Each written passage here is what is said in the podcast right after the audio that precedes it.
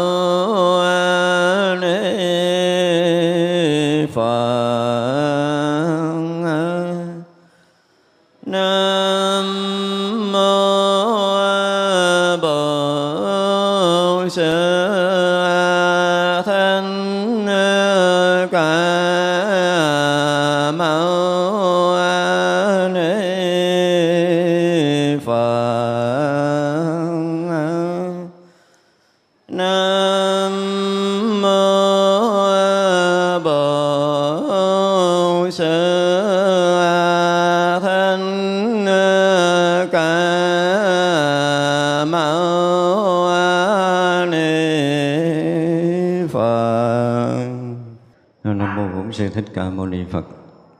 Hãy Kính thưa toàn thể hội chúng. Hôm nay là ngày mùng 1 tháng 5 âm lịch năm Quý Mão.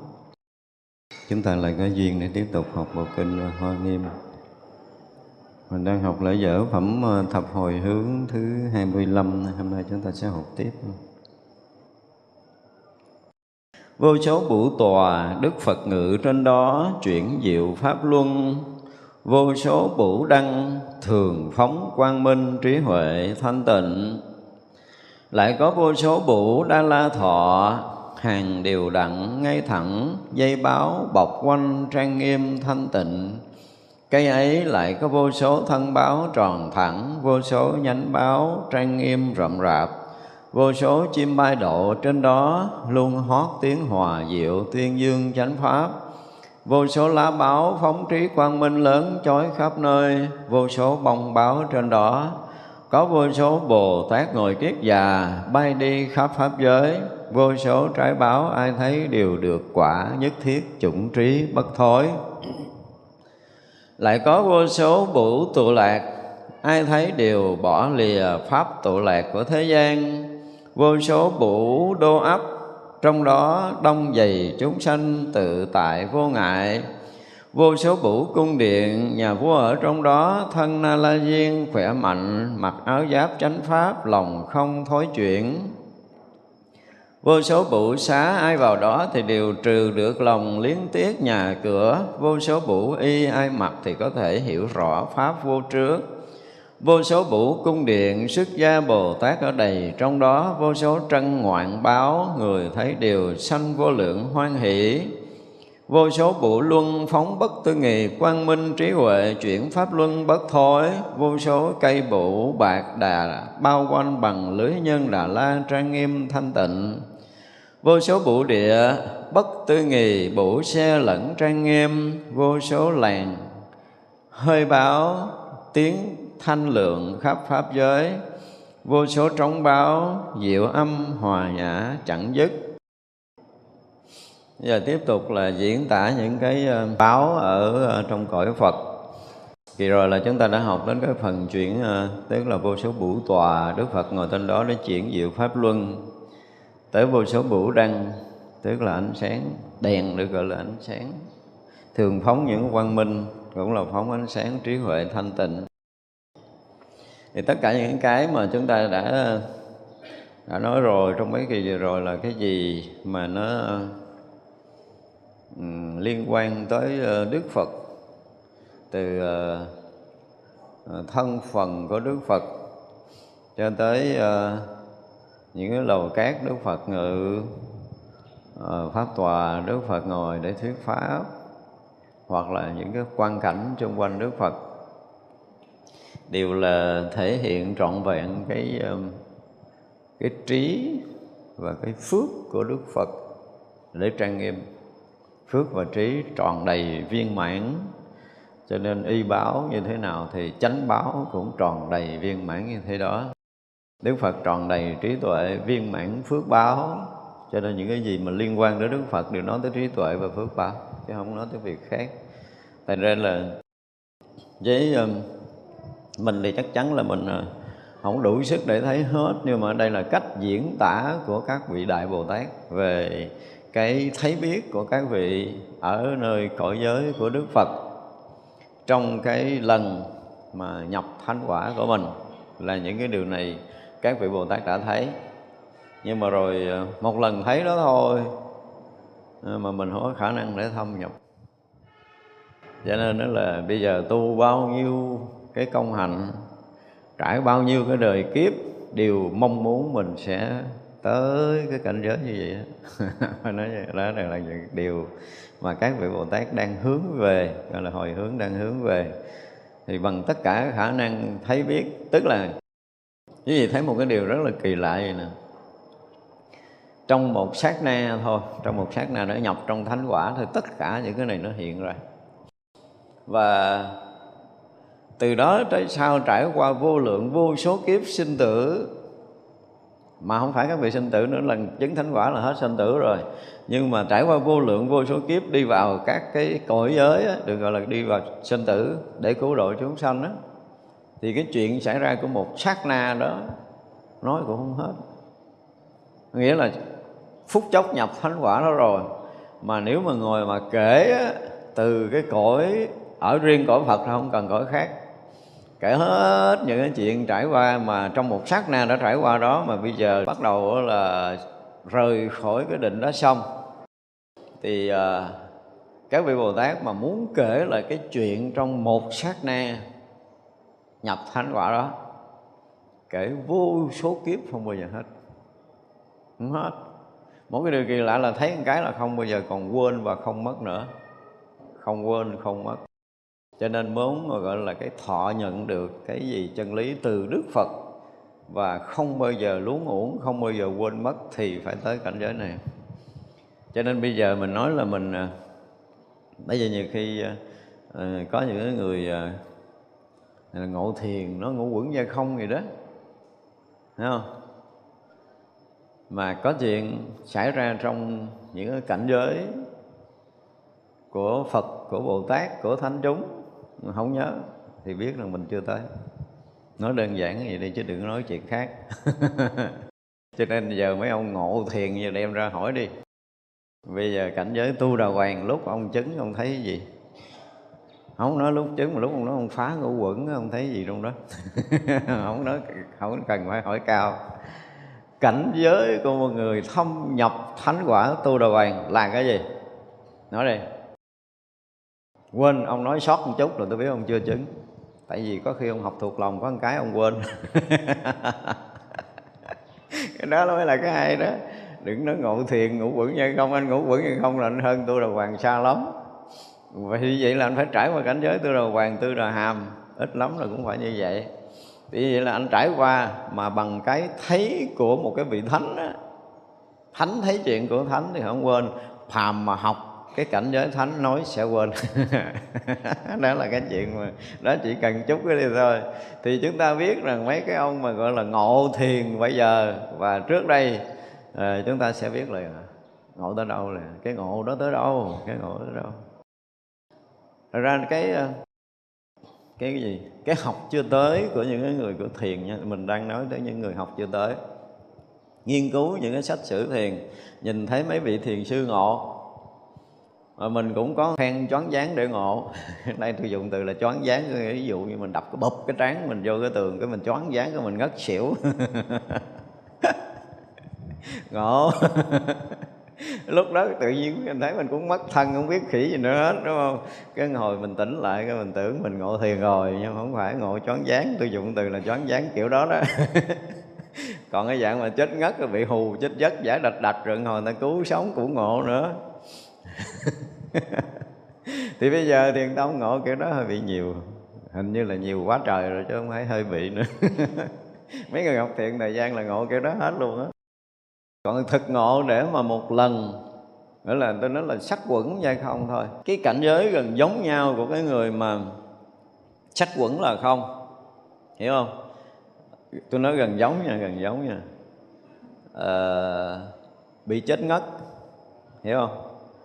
Rồi à, bị một cái chuyện gì đó xảy ra một cái thoáng mất thân. Một thoáng mất thân thì xảy ra rất là nhiều với nhiều người. Bị chết ngất thì xảy ra với người thường người tu mình dễ bị cái thoáng mất thân, thoáng mất thân, thoáng mất thân nhiều lắm. Cho tới người sắc quẩn là không. Họ cũng cảm giác mất thân. Nhưng mà mất thân của cái người mà gọi là sắc quẩn là không là một trải nghiệm tâm linh. Hiểu không? Còn mấy người kia một thoáng cũng xảy ra, họ cũng mất thân. Nhưng mà đó là một cái gì? Một không phải là trải nghiệm nữa mà một sự nếm mùi thôi. Biết hương biết vị. Nhưng mà hương này nó giống với hương kia. Do nên là sau khi mất thân người ta diễn tả cũng giống nhau luôn. Ví dụ như có một người họ bị ờ, không phải bị mà cho ngồi thiền luôn đi. Ngồi thiền cái họ, họ rớt vào cái khoảng rỗng cái khoảng mà nó không có niệm trước niệm sau. Không có niệm bây giờ. Thấy chưa? Cũng là rỗng và khi mà họ rớt vào cái khoảng rỗng đó, tự nhiên họ, cái thân họ nhẹ và họ mất thân. Đó là một cái dạng công phu nha. Nhưng cũng không phải là cảnh giới sắc quẩn dây không. Không phải đâu.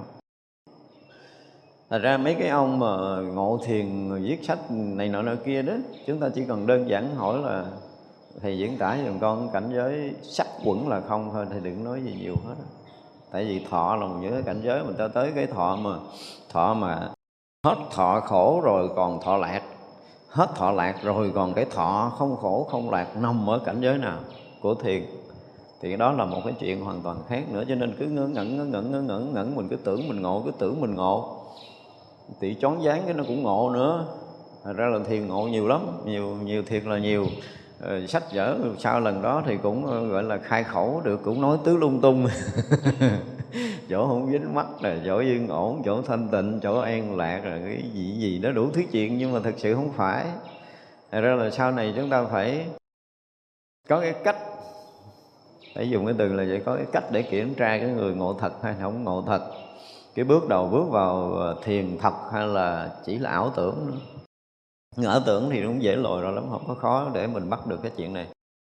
Thật ra là khi mà những người mà đã thực sự tới một lần trong cảnh giới thánh thì tất cả những gì liên quan tới thánh quả của cõi cảnh giới đó của cõi giới đó là vị đó không bao giờ quên mất. Bước vô cảnh giới tu đà hoàng rồi thì tất cả những cái chuyện của tất cả những vị thánh tu đà hoàng là họ liền thấy. À, chứ không phải tới là a la hán thấy. A la hán thì thấy cảnh giới a la hán không bàn rồi nhưng mà cảnh giới tu đà hoàng thì các vị liền thấy tất cả những gì liên quan tới cái thánh quả của tu đà hoàng, cái nơi mà các vị sẽ đến, đang đến, nơi mình đang có, tức là cái nơi mình sẽ đến sau khi mình bỏ thân xác này. Và tất cả những gì liên quan tới cái cõi tu đà hoàng là đều phải thấy rõ, biết rõ. Và một lần một thoáng xảy ra như vậy thôi là không bao giờ quên nữa. Không bao giờ quên cảnh giới tu đà hoàng nữa. Do đó ờ, nếu như chưa chứng thánh quả a la hán ngay trong đời đó còn phải quay lại sanh tử trong đời sau, thì ờ, chuyện chớp mắt thôi là họ sẽ trở lại cảnh giới cũ, tu đầu hoàng của mình, từ đó bắt đầu ăn lên rất khó có một vị tu đầu hoàng nào lui sụp ở đây tôi dùng là rất khó, mặc dù là họ không thối chuyển nha tức là chưa đạt tới cảnh giới bất thối chuyển cái kiểu của Bồ Tát hoặc là của Thánh quả A La Hán. Thánh quả A La Hán thì mới tuyên bố một câu hoàn toàn là không còn thối chuyển nữa. Nhưng mà với cái nhìn của tôi tôi thấy là bước tới quả tu đà hoàng rồi thì không, hiếm có cái chuyện lui sụp lắm. Với cái khả năng thấy biết của tôi tôi cam đoan rằng cái quả tu đà hoàng là rất khó bị lui sụp. Ngay khi chứng thánh quả, tu đà hoàng đóng bích liền ba con đường ác. Quy y tam bảo chưa có đâu, thọ tỳ kheo cũng chưa chắc nhưng mà chứng thánh quả tu đà hoàng rồi là chắc chắn đóng bích ba con đường ác. Không bao giờ lui tới con đường ác nữa. Từ đó cho tới suốt khi chứng quả a la hán xong, rồi nó quay trở lại để độ chúng sanh thì mất kỳ vị mới tới lui. Thấy chưa? Còn trong giai đoạn từ tu đà hoàng cho tới tư đà hàm, cho tới a na hàm a la hán là không bao giờ bị đọa. Chúng tôi dùng từ là bị đọa là tuyệt đối, không bao giờ còn đối với vị đã chứng quả tu đà hoàng thì vậy là khi mà chứng quả tu đà hoàng thì rớt vào cảnh giới là nó cũng gần như là không thân. Rồi ờ, không có nghi và giới cấm thủ chấm dứt. Thì cái không thân của tu đà hoàng lao một cảnh giới tu chứng. Cho nên họ ở trong cảnh giới tu chứng đó với cái trí tuệ của một vị thánh để thấy cái thân này không có. Trong khi cái người nhập thiền tới cái chỗ không thân họ cũng thấy là không thân. Nhưng cái thấy không thân của cái người là rỗng cái ý niệm quá khứ, hiện tại, vị lai. Còn cái người bị ngất để rớt vào cảnh giới không thân, họ cũng nhìn cái không, cái rỗng, không thấy thân của mình. Nhưng mà cái nhìn đó là cái nhìn của phàm phu. Khác với cái nhìn của vị thánh tư đầu quan rất là khó để phân biệt chỗ này cho nên cái người mà rớt vào cái thánh quả tu đà hoàng, rớt vào cái cái thân kiến, tức là cái thấy về thân không còn nữa của cái nhìn của một bậc thánh, với cái thánh trí mà thấy cái thân này không có. Cái phút chốc đó là gần như không có. Và cái không có này nó gần rớt vào luôn tới vô ngã. Hiểu chưa? Tới vô ngã tuyệt đối là chứng thánh quả là hán, nhưng một người chứng quả thánh tu đà hoàng thì cái cái lần đầu tiên mà chạm tới đó đó, gần như là vô ngã. Chúng tôi dùng từ là gần như thôi, nhưng mà sau đó bản ngã nó sống trở lại. Nhưng một rất là mong manh. Cái cái thấy thân này là không rồi á, thì nó chỉ còn những cái tưởng về thân còn sót. Chứ bản thân của người đó từ đó cho tới hết cái đời đó. Và qua đời sau lại sống trở lại cảnh giới này thì cũng thấy lại có thể sâu hơn là cái đời trước, hiểu không? Có thể sâu hơn. Và như vậy là từ nhỏ, ví dụ như nếu mà đời này chứng tu đà hoàng mà chưa chứng luôn tới thánh quả a la hán thì cái qua đời sau có có có sanh tử trở lại. Thì phước báo, rồi trí tuệ, rồi tất cả những hoàn cảnh để cho vị thánh này mà tiếp tục nhập thánh quả tiếp á, khác đời này kinh khủng ngay khi chứng thánh quả tu đà hoàng là gần như quyết định chọn lựa sanh tử, giống như hôm trước mình nói rồi đó. Tới đó là chọn lựa thoải mái rồi, không không có ai ngăn cản nữa. Bởi bởi vì nếu như đời này mình thấy việc sanh tử mà mình không có làm chủ được, sắp tới mình sanh ở nhà nào mình không làm chủ được. Hiểu không? Mình sanh chắc chắn là mình không có muốn sanh cõi trời, mặc dù chứng thánh quả, nhưng mình không bao giờ muốn sanh cõi trời đâu. Cái người đó lạ lắm. Họ muốn sinh tử của cái cõi này để họ tiếp tục công phu của họ. Vì họ thấy cõi này thấy vậy chứ mà vất giả thì có vất giả nhưng mà công phu thì nó vượt bậc ghê gớm lắm. Nếu mà chúng ta vượt qua được những cái nhiễm rồi chứng quả tu đà hoàng thì hết bị cái nhiễm của phàm trần rồi. Thành ra họ lui tới sanh tử trong đời này là họ họ nhàn hạ hơn không có công lao cực khổ hơn mấy cái đời trước và sung sướng hơn nhiều mặt. Nói chung là thuận lợi hơn rất là nhiều mặt. Vì từ khi chứng quả tu đà hoàng trở về sau thì họ cũng đã bắt đầu sống với đôi bàn tay không hề nóng lại rồi. Tức là không có bên phải, không có bên trái, không có lợi ích riêng tư. Mặc dù chưa có đạt tới cảnh giới thực sự vô ngã, nhưng mà đời sống họ còn lại là không còn riêng tư cho cá nhân nữa. Thật ra là một lần trải qua là phải dùng cái từ là là không bao giờ vĩnh viễn, mà dùng từ là vĩnh viễn, không bao giờ quên. Cho nên, nếu như đời sau chưa chứng thánh quả và cũng không có chứng cao hơn, vẫn trở lại tu đà hoàng. Và hết đời sau vẫn là tu đà hoàng. Ví dụ vậy nha. Thì cái chuyện mà họ phải nhớ lại cái đời trước mà họ, cái phút giây chứng quả đó là cái chuyện gì xảy ra thì không bao giờ họ lầm lẫn chỗ này à, gọi là cái gì ta? Vén một bức màn mê mờ của phàm phu ra. Không còn thấy bởi năm dục không còn thấy bởi cái ảo tưởng ảo giác của thân. Tất cả những cái đó đều biến mất. Vén một bức màn vén bức màn. Thì phía trước họ rộng rãi sáng tỏ hơn là cái người công phu quyết liệt cả ngàn năm mà không chứng quả gì. Ồ, nó kinh khủng như vậy cả ngàn đời mà không chứng quả gì cũng không bằng người nếm cái mùi tư đầu vàng trong một sát này có thể so sánh với hàng ngàn hàng tỷ kiếp công phu của một người chưa chứng. Rồi bước vô tòa ngõ thánh rồi thì mọi chuyện nó kinh khủng lắm. Thật ra không thể quên cho nên đó là ở đây á thì vị bồ tát cái lúc mà chứng vào thánh quả a la hán chứng quả vị a la hán nhập trong cảnh giới vô ngã của một vị a la hán thì tất cả những cái cõi giới thanh tịnh của chư a la hán chư bồ tát và chư phật hiện ra một rét trong một sát na. Và sau đó muốn kể là kể như vậy nè. Ở nơi mình học là mới kể cái gì cái gì là là là, là đó. Ngay khi nhập thánh quả là đủ sức để có thể thấy hết mọi chuyện vì vậy mà các vị a la hán quyết lòng tu để nhập cảnh giới phật. Hiểu không? Các vị bồ tát cũng quyết lòng tu để nhập cảnh giới phật vì cái phúc đó được thấy như vậy. Lúc đó được thấy như vậy. Nếu như bây giờ mà à, một vị la hán mà toàn cái cõi tâm của mình không có hiện toàn triệt tất cả những cái điều này thì xem như vị a la hán nó chưa chứng thành phật quả. Vị bồ tát cũng vậy. Thấy một cái là như vậy hết rồi. Nhưng mà cái cõi tâm mình nó chưa hiện đủ hết tất cả những cái mình kể. Nó không hiện đủ thôi. Tôi nói rồi là không hiện đủ. Có nghĩa là vì cái phước của mình nó cũng chưa có đạt tới cái chỗ tận cùng cái tuệ giác ngộ cũng chưa đạt tới cái chỗ viên mãn. Do đó, tất cả những cái mà mình đã thấy đó, nó chưa có hiện đủ. Đó sẽ dĩ mà khác biệt nhau đó. Bây giờ mới nói tới chuyện khác biệt của vị thánh a la hán và đức phật.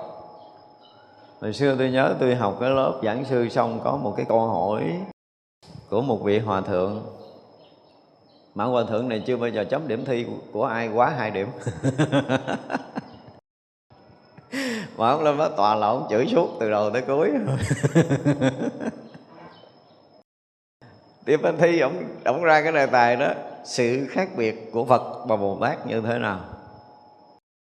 Tôi nhớ không biết bây giờ ai lục lại cái gì đó cái điểm thi của cái lớp trung cấp giảng sư cái khóa 2001 tới 2004 thấy tôi là người điểm cao nhất trong cái khóa đó của cái hòa thượng đó thôi nhưng điểm cao của hòa thượng đó thôi và ông cũng nói là tao tuyên bố là cả đời tao tao mới chấm này điểm cao.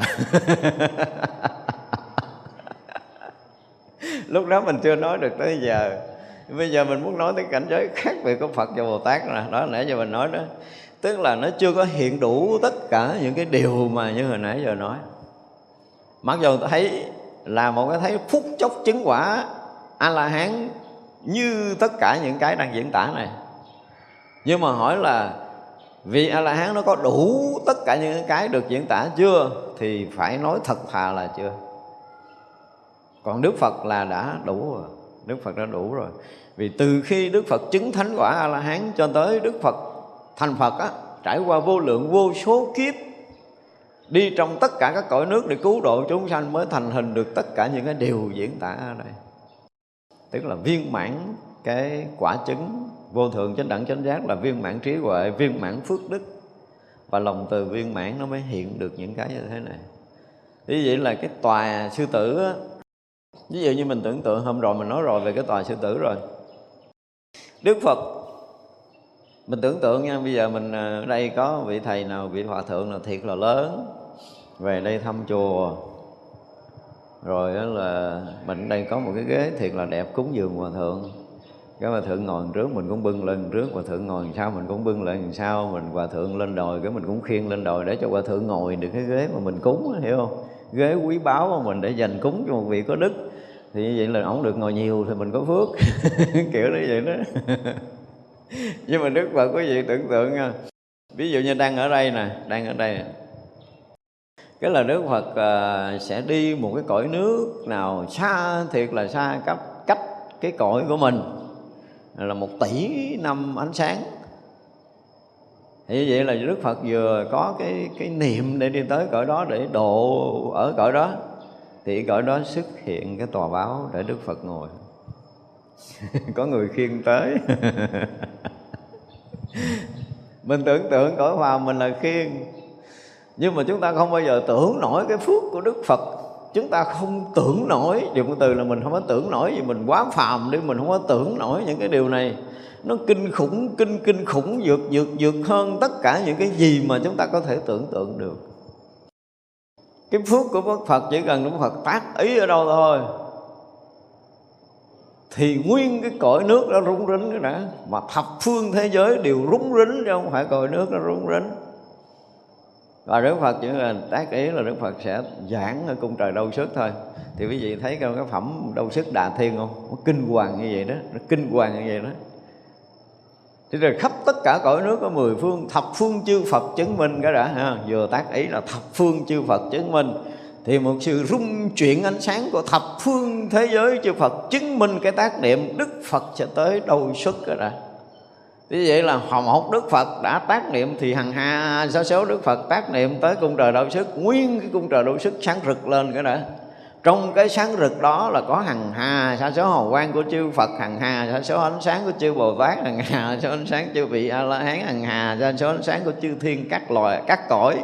Rồi các vị quốc chủ hằng hà sa số của các cõi khắp thập phương thế giới hướng về một tác niệm của Đức Phật nó lôi theo nhiều đó chúng ta thấy kinh khủng không? Và như vậy là không phải một cái tòa báo sư tử rồi chúng ta thấy diễn tả là chư thiên cõi này cúng rồi chư thiên cõi kia cúng vừa cúng cung điện vừa cúng tòa báo vừa cúng cung điện vừa cúng tòa báo cho tới các vị a la hán cho tới các vị bồ tát thì đức phật cũng đều nhận hết đó cái đức phật gom, gom nắng thành cái tòa của mình. Cúng thì đức phật nhận nhưng mà tôi nói, tôi tưởng tượng nha, bây giờ tưởng tượng như một cái lần mà Đức Phật xuất hiện ở cung trời à, đâu sức thôi. Thì à, cái bủ tòa mà người ta cúng dường đó nha, bủ tòa mà người ta cúng dường á, nếu mà sắp sắp ra sắp ra sắp ra, thì cái hư không này không có chỗ để sắp rồi đó. cái thứ hai là đức phật chỉ để cái tay lên thôi, chưa có đặt cái mông lên ngồi nha. Để tay trên tòa này, để tay trên tòa kia, để tay trên tòa nọ. Thì tám chục ngàn năm sau cũng chưa có giáp cái số bủ tòa người ta cúng nữa. Bây giờ tưởng tượng là bao nhiêu cái. Để đâu, để chỗ nào mà toàn là tòa báo không á. Mà hết bao nhiêu các tòa báo đó đó, thì cũng không bằng một phần tỷ lý thừa tỷ của tòa báo mà Đức Phật đang ngồi hiểu không? Tại vì tất cả những cái tòa báo đó là của chư thiên các cõi. Thì cái phước của chư thiên á, so với phước của vị a la hán là xa lắm đúng không? Rồi là tất cả các tòa báo của các vị a la hán cúng á, thì so với vị bồ tát thì còn xa dữ lắm. Rồi tất cả những phước báo các vị bồ tát mà cúng pháp tòa nó so với quả vị phật thì quá trời xa luôn nữa. Thành ra là gom hết mấy cái cái tòa báo của các cõi, cùng các vị thánh a la hán cùng các vị bồ tát giống như gì? Giống như gom hết mấy cái giọt sương mà nó trên đầu ngọn cỏ trong buổi sáng á, hiểu không? Gom lại cho bằng thùng nước đúng không? Thì không so được viên kim cương, viên kim cương thiệt. Buổi sáng thì chúng ta nhìn đó là nó cũng óng ánh óng ánh khi mặt trời chiếu rồi cái đầu à, xương trên đồi ngọn cỏ nó cũng chiếu chiếu bảy màu, đúng không? Thì tưởng nó là kim cương gom hết chỉ nó là cái thùng nước. Còn viên kim cương thiện chút thôi là đã giá trị hơn nguyên một cái thùng nước gom lại. Là bao nhiêu giọt xương gom lại đựng thùng nước thì không thể so được với viên kim cương. Của thiệt không? Viên kim cương thiệt. Thì vậy là muốn nói tới cái phước của đức phật ấy, được cô động mà quý báu như một viên kim cương còn cái phước cõi trời phước các vị a la hán phước các vị bồ tát thì so với cái phước đức phật thì nó giống như là nước. Giống như nước. Ở để chúng ta thấy rằng thì như vậy là cái phước của đức phật á, mà chỉ cần tác niệm đi một cõi thôi thì cõi đó là thiệt cái phước báo vô tận rồi. Và là tự động tự động tòa báo sư tử sẽ hiện vì cái phước của đức phật á, nó tự hiện nha.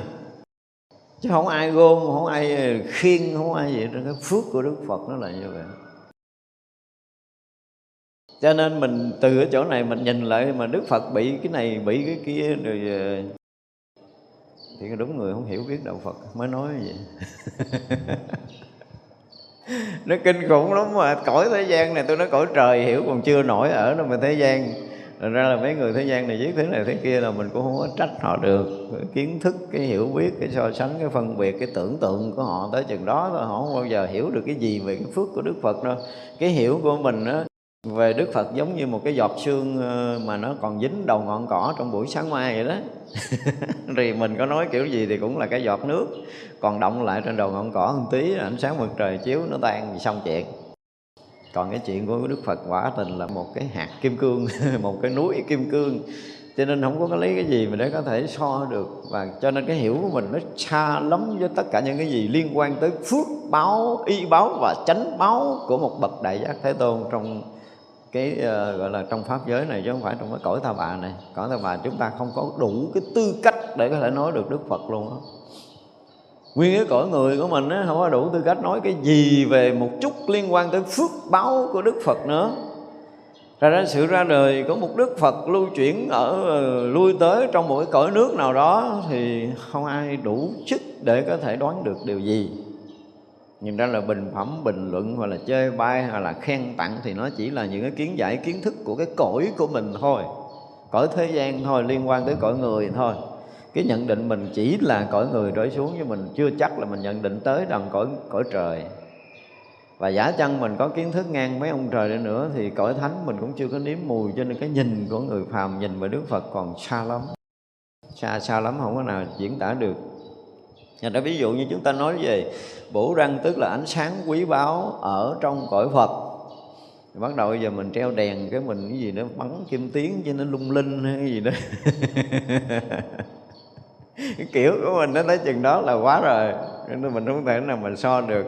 Nhưng mà với mắt của người phàm mình thấy đó là nó đẹp mà nó quý. Tại vì ở ngoài cái chuyện mà cái đèn ra thì có hàng hà những cái, không phải rất rất là nhiều cái sâu chuỗi kim cương, cho nên ánh sáng nó lúc lắc thì chiếu bảy màu. Hay gì đại khái như vậy là ghê gớm lắm rồi giới cõi của mình. Nhưng mà cái sáng của mình nó không phải là ánh sáng của cái hào quang chiếu sáng. Mình soi bây giờ mình thấy là nha ánh sáng của đèn. Thì uh, tối đa một cái vùng mà ánh sáng của đèn nó chiếu nếu mà nó có gắn cái gì để pha thì nó hơi sang chút còn gắn nếu mà không gắn cái pha thì nó chỉ sáng trong cái vùng vài chục mét. Ra khỏi mấy chục mét đó hoàn toàn nó không có đủ sức để chiếu sáng tới đó. Nhưng mà cái bổ đăng ở trong cõi của chư Phật đó, là nó sáng khắp pháp giới mười phương này. Một ngọn đèn chiếu khắp pháp giới mười phương này. Và gì nữa? Không phải chiếu ánh sáng một kiểu bình thường, mà là loại ánh sáng quang, tức là đây là một cái quang minh mà quang minh trí huệ mà là thanh tịnh. Ngoài cái chuyện chiếu khắp mười phương ra nó làm cho khai thị, cho tất cả chư đại bồ tát có thể chứng thành phật quả. Những vị chưa phát tâm bồ đề sẽ phát tâm bồ đề, mấy vị sơ phát tâm bồ tát thì sẽ chứng một vài quả trong địa, ví dụ như sơ địa, nhị địa, tam địa, tứ địa gì đó, cho tới thập địa và các vị chưa tiến thánh quả la hán thì sẽ khai thị cho các vị chứng thánh quả la hán những cái cõi mà từ xưa giờ chưa có cái danh tự của chư Phật tâm tối để sinh hoạt trong đó, thì ánh sáng này cũng chiếu tới để tất cả chúng sanh đó đều được thấy nhau và bắt đầu nghe danh tự của chư Phật để có thể thoát khỏi cái tâm tối trong cõi nước đó, vân vân. Thì như vậy là, đó là bổ đăng đó. thì mình tính nói không? Ánh sáng nào ở cõi này có thể bằng? Đó thì đi. Để thấy rằng cái báo của báo. Nó khác với cái báo của bình thường. Báo này là báo của báo. À, vậy là bủ răng của cái rất là quý báo của ánh sáng của cõi giới của chư Phật. Nó kinh khủng đến mức độ đó. Thành ra là các vị Bồ Tát mà sau khi thấy vậy rồi á cái bây giờ trở lại cái quả vị thật của mình đang chứng thì mình cũng mới vừa hết ngã chấp mình đã thoát khỏi tam giới này mình cũng tự tại à, mình cũng thấy cái pháp giới này nó rộng rãi mênh mông mà từ xưa giờ chưa từng thấy. Trí tuệ mình cũng đã vượt thoát hết tất cả mọi cái mê làm ảo tưởng đạt tới cái chỗ mà thực sự sáng suốt nhiệm màu rồi. Nhưng mà nhớ lại nhớ lại cái khoảnh khắc khoảnh khắc mà vượt thoát hồi nãy á thì ố cái này chắc của Phật của mình chưa không không có hiện trong cảnh giới của mình nữa. Không có hiện như vậy nữa không có hiện như mình thấy cái lần đầu. Nhưng mà nó không phải là mất vì nó đã vượt quá cái thấy của mình trong cái thoáng mà gọi là vượt qua khỏi cái ngã thì gần như thâm nhập vào. Không phải gần như mà là thâm nhập vào cảnh giới vô ngã. Tuyệt đối sáng suốt rạng ngời, chiếu khắp mười phương, mỗi cái gì trong thập phương thế giới đều hiện ra hết trong cõi giới thánh nó liền. Nhưng sau đó rồi thì các vị ở vị trí thánh của mình so với các vị đại bồ tát và so với đức phật thì nó còn nhiều cái chưa hiện hết. Ở đây cho tôi dùng cái từ là chưa hiện hết. Chưa hiện rõ. Không hiện hết và không hiện rõ. Cho nên là mỗi một cái ờ, mỗi một giai đoạn làm lợi ích chúng sanh, nếu mà làm mà nhiều lợi ích nhiều chúng sanh, làm cho nhiều chúng sanh được giác ngộ, chứng thánh quả a la hán thôi nha tại vì mấy vị la hán thì chỉ làm chừng đó thôi. Không có khả năng để khai thị người ta thành phật. Trừ phật mới có khả năng khai thị người ta thành phật, chứ đại bồ tát nào mà hiện thân để khai thị chúng sanh khác thành phật, thì đó là những vị cổ phật. Mà chỉ trong đời này, ví dụ như ngày quán thế âm, ngày à, phổ hiền bồ tát gì đó, thì có khả năng đưa người ta thành phật vì các vị này đã thành phật rồi, nhưng mà hiện là bồ tát để đi hộ các vị phật. Trong thập phương thế giới, trong giai đoạn mà thành phật ở cõi nước nào thì chỉ có những cái vị này mới tới hộ vệ hộ hộ cái dòng pháp đó. Thì người này mấy vị đó mới có khả năng thành Phật và những người này thì mấy cảnh giới này thì quá rành rồi không cần bàn. Cho nên những cái bủ mà hờ, hờ, hôm nay chúng ta học à, mình coi lại coi nó hiện nơi cảnh giới của mình được mấy cái rồi. Hiện thôi tôi nói là hiện rõ thôi. Nếu hiện Ờ, rồi nó mất. Sau đó nó hiện mờ mờ mờ mờ bắt đầu sáng sáng sáng sáng. Cái rõ ràng là mình được một cái. Ví dụ như cái bủ răng này đi. Nó bây giờ cái, cái, cái lần trước nó hiện ra là tâm mình cái nó mất tiêu rồi. Mất tiêu cái mình nữa là sống tốt một thời gian mình lợi ích. Chúng sanh mình đi giáo hóa các cõi. Cái là thời gian bắt đầu nó hiện trở lại hiện trở lại. Cái nó sáng sáng sáng sáng cái nó chiếu cũng xa xa một chút. Sau đó rồi rồi tới nó hiện thiệt là rõ. Cái nó chiếu khắp pháp giới mà cũng chưa xong nữa. Chiếu khắp pháp giới rồi khai thị cho ai, rồi ai được ngộ, ai được thanh tịnh trong ánh sáng này, ai được ngộ chân lý trong ánh sáng này, để rồi ánh sáng này nó được tỏ sáng hơn và nhiều người được ngộ hơn, nhiều người được chói sáng hơn, nhiều cõi được ngộ, nhiều cõi được chói sáng hơn. Cho tới cái tận cùng của nó là không còn cái chỗ nào khuất mất, không còn cõi nào không sáng tới và không có chúng sanh nào không được lợi ích. Thì lúc đó là mới ngang với ánh sáng của đức phật thì lúc đó mình chứng quả vị phật rồi. Cho nên các vị bồ tát phải hồi hướng thì không thể không hồi hướng. Và ví dụ như mình biết như vậy thì mình cũng hồi hướng, mặc dù là mình chưa có thấy, mình chỉ nghe thôi. Ví dụ là mình cũng muốn mình trong tương lai sẽ sáng được như ánh sáng này. Cái này thôi là quá tuyệt vời, chưa nói tới cái khác nha thì là sau khi chứng quả a la hán thì cái phút mà chứng thánh quả là tất cả những cái sáng hiện ra rực rỡ khắp thập phương như vậy. Xong rồi là cũng phải đóng lại để cho vừa đủ với mình xài thôi. Mình xài vừa đủ ánh sáng đó thôi. Tại vì mới chứng tới đó là ánh sáng vừa tới đó thôi chứ không thể hơn được nữa. Là cứ mỗi đời, mỗi một cái đoạn sinh tử đi cứu độ chúng sanh thì ánh sáng bắt đầu sáng trở lại. Thì đó là những cái gì xảy ra của các vị Bồ Tát thấy. Bây giờ các vị còn nói tiếp. Tức là thấy hồi nãy còn chưa có sướng đâu Bây giờ thấy cái này mới ngon nè. Có vô số bủ đa la thọ. Tức là những cái cây cổ thụ. Ở cõi nước Đức Phật không ai chặt cây cưa làm gỗ hết nha. Thành ra cây trở thành là bủ đa la mà thọ Có nghĩa là à, những cây cổ thụ ở thế gian mình được gọi là những cây cổ thụ Tức là những cây mà có cái đời sống rất là lâu đúng không? Từ cả ngàn năm trở lên mới được gọi là cổ thụ. Nếu nó vừa to mà nó vừa già, nó vừa lớn, nó chè tàn, nó che khắp tam thiên vậy đó. Thì vậy là cái cây bổ thọ ở cái cõi đức phật là không có tính tới cái tuổi tác của nó nó kinh khủng đến mức độ vậy đó. Nó che khắp cả tam thiên, đại thiên thế giới này luôn. Che khắp pháp giới mười phương rồi luôn. Mà mình mình thì mình hình hình không thấy. Mà là không phải một, mà là vô số vô số đa la thọ tức là những cây đa la mà nó tuổi thọ hàng ngàn năm mà nhiều không thể tính kể rồi đều đặn và ngay thẳng. Chúng ta thấy một cái điều là cái gì? Vô một cái nhà của một người bình thường thì sao nó vô cái nhà bếp thôi đừng nói vô nhà gì. Nồi niêu son chảo chén đũa tô tộ nó để tè le nó, nó, nó rối mình nhìn mình thấy mình cũng chóng mặt nữa mình muốn kiếm cái chén ăn cũng khó nữa muốn kiếm đôi đũa ăn cũng khó đúng không? Nhưng ngôi nhà khá giả hơn chốn là đây là ống đũa đây là ống đựng muỗng đây chỗ ướp chén đây chỗ ướp dĩa. Nó nó nó, nó bắt đầu nó trật tự nó bắt đầu nó trật tự. Thật ra mình nhìn thấy vô nhà bếp nhìn thấy là cái cái người mà bệnh hoạn đang sắp xếp nhà bếp là mình biết liền à. Nó bệnh dữ lắm rồi. Cái đầu nó rối tan ban nó rỗng cho nên đồ đạc nó để ở đâu nó còn không nhớ để thứ tự không có thứ tự thứ lớp gì hết. Và cái cõi phàm ngu của mình nó luôn là như vậy. Người không có phước đức không có trí huệ thì tất cả những việc làm của họ trong cái rối rắm bất định, bất an và mất trật tự. Nhưng khi mà đã chứng thánh quả rồi á, thì tâm không còn bị loạn động nữa rồi. Cho nên mọi việc xảy ra các vị rất trật tự. Và cái nhìn của các vị về cái thế giới, trong pháp giới này cũng vậy á. Bây giờ mình thấy cái cõi mình trật tự vô cùng á. Các vị thấy cõi mình trật tự, nhưng mà mình nhìn thấy cõi mình sao? Kinh khủng đúng không? Bây giờ mà những người có kinh nghiệm sống hỏi thiệt cái, cái, cái kiếp người này nó có phức tạp không? Nó phức tạp lắm. Bây giờ hỏi lại cái đầu mình coi có phức tạp không? Quá trời phức tạp luôn đúng không? Nó không có trật tự nó nghĩ không có trật tự gì hết trơn á. Thế mình ngồi tới một tiếng đồng hồ Ngày nào cũng ngồi một tiếng, hai tiếng, ba tiếng Mà ngồi muốn mình sắp xếp để cho nó trật tự cái đầu của mình thôi Mình còn làm không nổi mà nó, nó, nó quá khứ hiện tại vị lai vị lai hiện tại quá khứ quá khứ vị lai hiện tại. Nó cứ tường lưa ở trong nó không biết cái gì là cái gì. Nó không có thứ lớp không có gì đó mình muốn dừng để mình cho nó nó, nó khởi từ từ nó cũng đâu có chịu đâu nó khởi nó khởi lung tung nó không có theo ý của mình. Rất là mất trật tự. Thì như vậy công việc liên quan tới não bộ của mình tới tâm ý của mình thì nó cũng mất trật tự giống vậy cho tới cái việc trồng cây cảnh này nó nó cũng trà bắt bắt đầu mất trật tự chúng ta thấy có những ngôi chùa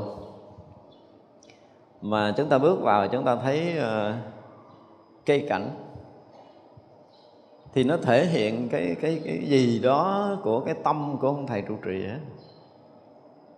Nhìn cây thôi không cần nhìn gì đâu.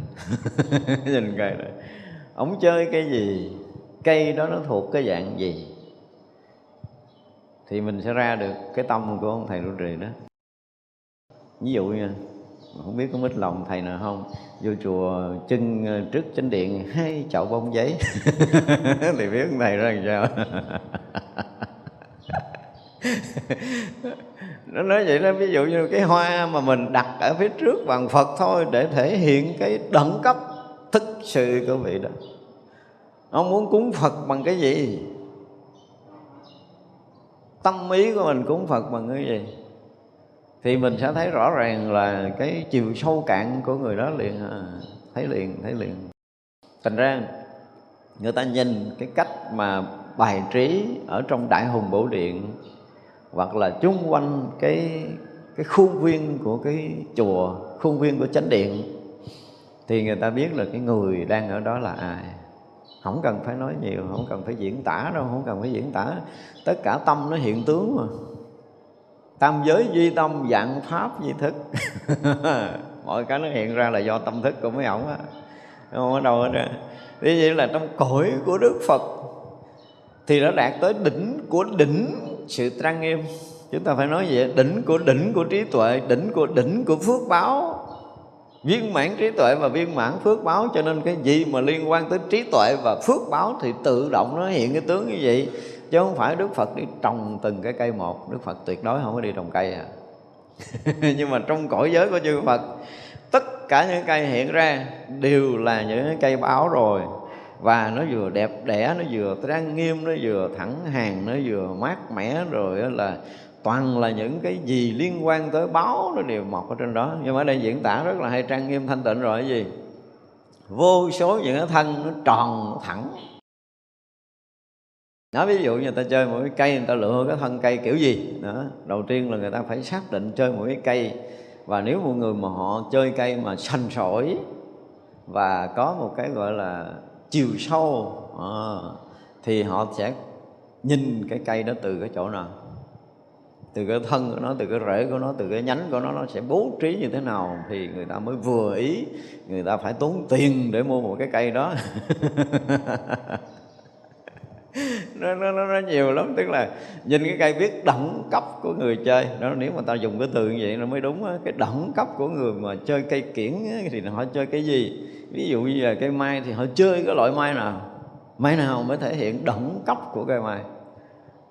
Dân chơi mai là nó sẽ nhìn cho nó biết nó nhìn nó liếc qua rồi rồi đáng sợ quá. Thì ông này ông chơi tới cấp rồi đó. Ví dụ như đó. Ví dụ trong cõi nước của Đức Phật mà chư Đại Bồ Tát đang hướng về toàn là những cái bậc có trí tuệ, là những cái bậc có phước báo cũng lớn rồi ha. Vậy mà nhìn thấy cái hàng cây báo hiện trong cõi nước của Đức Phật là chỉ biết xá thôi. Không có đủ cái phước. Không có đủ phước để mà có thể sở hữu một cái cây như cái cây ở trong cõi nước của Phật. Chúng ta phải nói kiểu đó.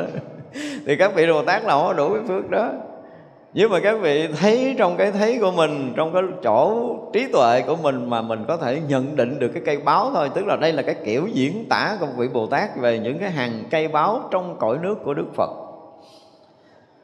Thì quá trang nghiêm, vượt quá cái sức của mình chứ không phải vượt quá sức người nha, vượt quá cái sức của bồ tát đó. cho nên các vị rất là thích thú để nhìn mà bắt đầu diễn tả cái cây đó. Cây là vừa ngay thẳng nè rồi có cái dây báo á, thay vì mình quấn ban đêm mà mấy cái chỗ quán cà phê hay chỗ gì cái người ta quấn đèn chuỗi mà cà chớp cà chớp cà chớp cà chớp chung quanh cái dây. Đúng không? Nhưng ở đây diễn tả là có những cái dây báo quấn chung quanh. Những cái dây báo đó toàn là những cái loại mà có hào quang chiếu sáng chứ nó không cần đèn không cần điện. Nhìn thấy là nó tự bản thân cái cây nó đã rực sáng rồi mà những cái gì liên quan tới lòng hồng lĩnh thảnh chung quanh cái cây nó cũng là báo, là quý nữa. Rồi đó là diễn tả là cái thân cây nó vừa thẳng mà nó vừa tròn. Cái kiểu nó viên mãn, nó không có cái gì khiếm khuyết. Ở trong cái cây thôi, trong cõi nước, đức phật là đã nó vậy vậy rồi gì nữa? Nhánh báo. Nó từ thân cho tới nhánh, cho tới lá, cho tới bông, cho tới trái. Thì ví dụ như bây giờ ở đây ở đây có người uh, tu chứng. Không có người tu tốt nó có người tu tốt. Tu tốt là nó thuộc gì cái nhánh mà nhánh nhỏ nhất nhỏ nhất trong cái cội cây mênh mông của đức phật. Nó nó đâm ra tới cái cái tới đây đúng không? Thì từ đây có người tu tốt. Người tu tốt là xem như một cái lá nhỏ nhỏ nhỏ nhỏ nhỏ thiệt là nhỏ trong cái cây đại thụ mà che khắp tam thiên đại thiên của thế giới của đức phật nó có lá rất đây để đây là có người à, tu tốt. Gọi cái tự dưng ở đây có một cái người à, tu chứng chứng thánh quả a la hán chứ không phải chứng bình thường. Thì nó được gọi là cái gì? Những cái hạt nhỏ, thiệt nhỏ trong cái cội cây báu mà mênh mông của đức phật rớt xuống đây. Tu chứng mới được gọi là hạt để có thể nó đông chồi, nó nảy mọc thánh tiếp tục, hiểu không? Còn cái lá hồi nãy là nó chưa có được thành bông, tức là có người tu tốt rồi chỉ còn lá thôi. Lá. Mà lá cũng là quý lắm rồi. Để chưa? Được xuất thân từ cái cội mà mênh mông giác ngộ của Đức Phật phủ trùm tam thiên đại thiên thế giới mà nó che tới cái cái chỗ ở của mình. Và nó sẽ làm cho những người ở đây nó được sáng tỏ hơn, tu tập tốt hơn, hiểu chánh pháp đúng hơn thì nó là bắt đầu đơm những cái lá nhít nhít nhít nhỏ nhỏ những lá non của một cái cành nhỏ, thiệt nhỏ ở cuối cùng mà nó được ừ, gì đó, nhú nhú mấy cái lá non. Gọi là nhú nhú mấy cái lá non là cũng quý lắm rồi, tại nếu mà nó dính được tới cái cây của đức phật là ăn tiền rồi. Mặc dù là mới nhú lá non rồi cho nên chúng ta tưởng tượng mà chúng ta thiền định được tốt thì cái lá non nó cũng ờ, hơi dài dài ra được miếng. Mình tu tốt cái nữa là cái lá nó hơi to to miếng, tu tốt cái nữa lá nó hơi dài dài miếng mà tới chứng từ tu đà hoàng bắt đầu là bắt đầu nó đâm bông rồi đó. Cho tới a la hán là bắt đầu cái bắt đầu là cái bông nó trưởng thành tái rồi. À, và nó trưởng thành hạt để có thể mà mọc thêm một cái cây giác ngộ mới nữa là thuộc cái dạng bồ tát rồi. Đó mình tưởng tượng cái cây bự của đức phật nó là vậy đó. Cho nên ở đây diễn tả một cây rất là hay. Nó vừa thẳng hàng nè cái việc mà thẳng hàng đây là cái việc mà gọi là trực tâm thị đạo tràng rồi này nọ kia đó là những cái lý luận mà chúng ta hiểu.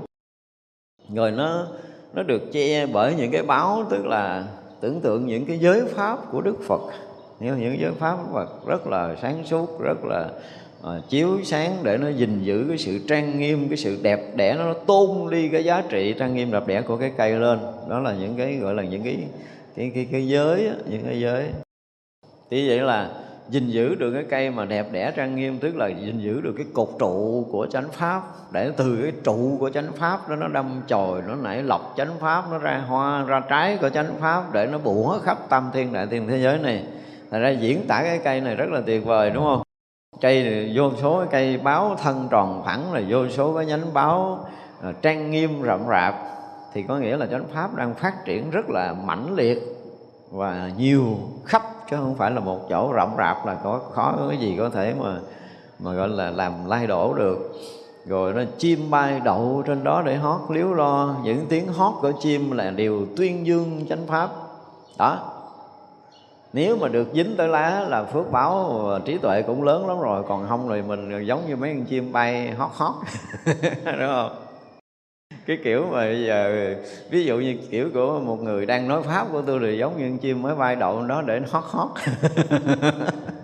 Được nói chánh pháp ở trên cái cành cây mà Đức Phật, trên cái cây cổ thụ của Đức Phật cũng là quá phước rồi đó. Chứ không phải đơn giản đâu. Thật ra là có những con chim nó tỉnh thoảng nó bay lên đó, nó hót, nhưng mà tiếng hót của nó đều là tuyên dương chánh pháp.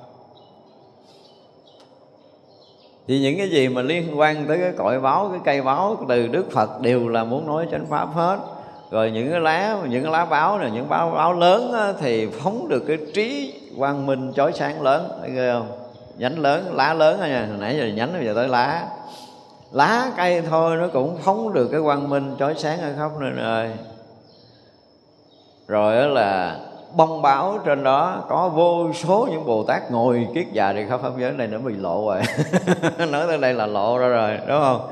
Đó, thì bồ tát là những cái bông trái. Bồ tát là những cái bông trái. Chuẩn bị nở thành cái quả ờ, thành trái là thành phật rồi. Bồ tát đang bông thôi, thành quả, thành trái, tức là thành phật. Và bồ tát ngồi trên những cái cây đó để gì? Ngồi kiết già là bay khắp thập phương thế giới để giao quả chúng sanh. Cho tới uh, vô số cái trái báo tức là bắt đầu thành phật rồi đó. Vô số trái báo đều được cái gì? Đây uh, câu kết thúc nè. Vô số trái báo ai thấy thì được nhất thiết chủng trí bất thối câu kết cục rất là hay không bồ tát nó chỉ là bông thôi. Thành trái á à, vô số những trái báo mà người ta thấy thôi thì sẽ chứng thành nhất thiết chủng trí bất thối tức là chứng thành phật quả rồi. Tới thành trái tức là thành phật quả rồi.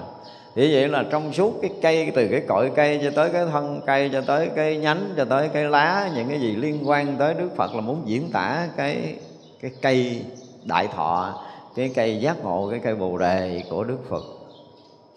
Diễn tả một phút để diễn tả cái cây mà tôi thấy là trong một số kinh đó, à, ờ, cũng hay nói rất là nhiều kinh hay nói cái cây bồ đề, cây đại thọ, từ cõi giới của đức phật thì đây bồ tát cũng đang diễn tả cái đó. Nhưng mà bồ tát khẳng định là cây đó mà tới khi ờ, tới khi kết hoa, kết trái có nghĩa là vô số vô viên chúng bồ tát đã bắt đầu đơm hoa nở nhụy rồi đó không? Chuẩn bị ờ, kết trái là chuẩn bị thành phật quả.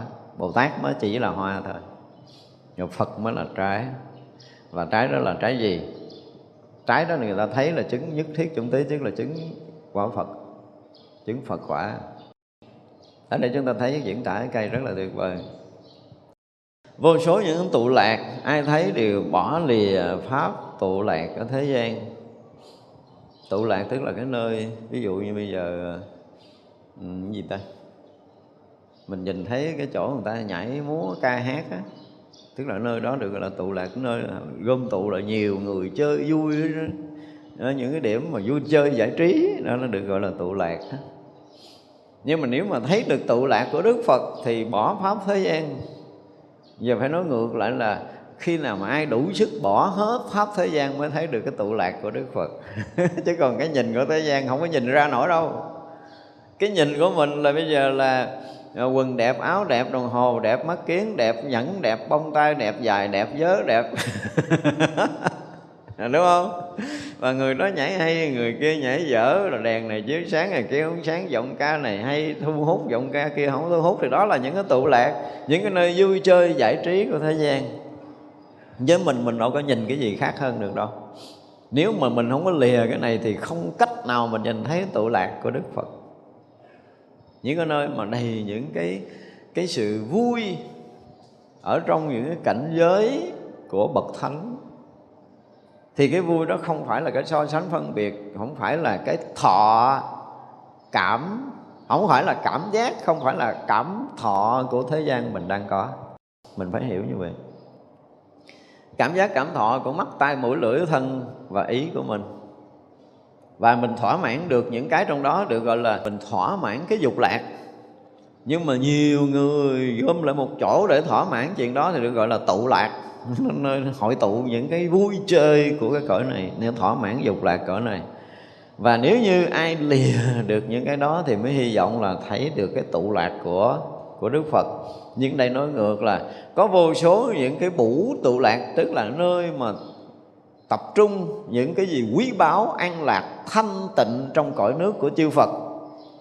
Thì chỉ là những cái vị đại bồ tát thấy hoặc là những cái vị thánh thấy, mà những vị bồ tát và những vị thánh thấy có nghĩa là gì? Người đó đã lìa thoát thế gian, có cái thánh trí mới có khả năng thấy được vô số bủ tụ lạc. Nhưng mà ở đây lại dùng từ ngược lại là gì? Có vô số bủ tụ lạc, ai thấy đều bỏ lìa pháp tụ lạc của thế gian nói ngược.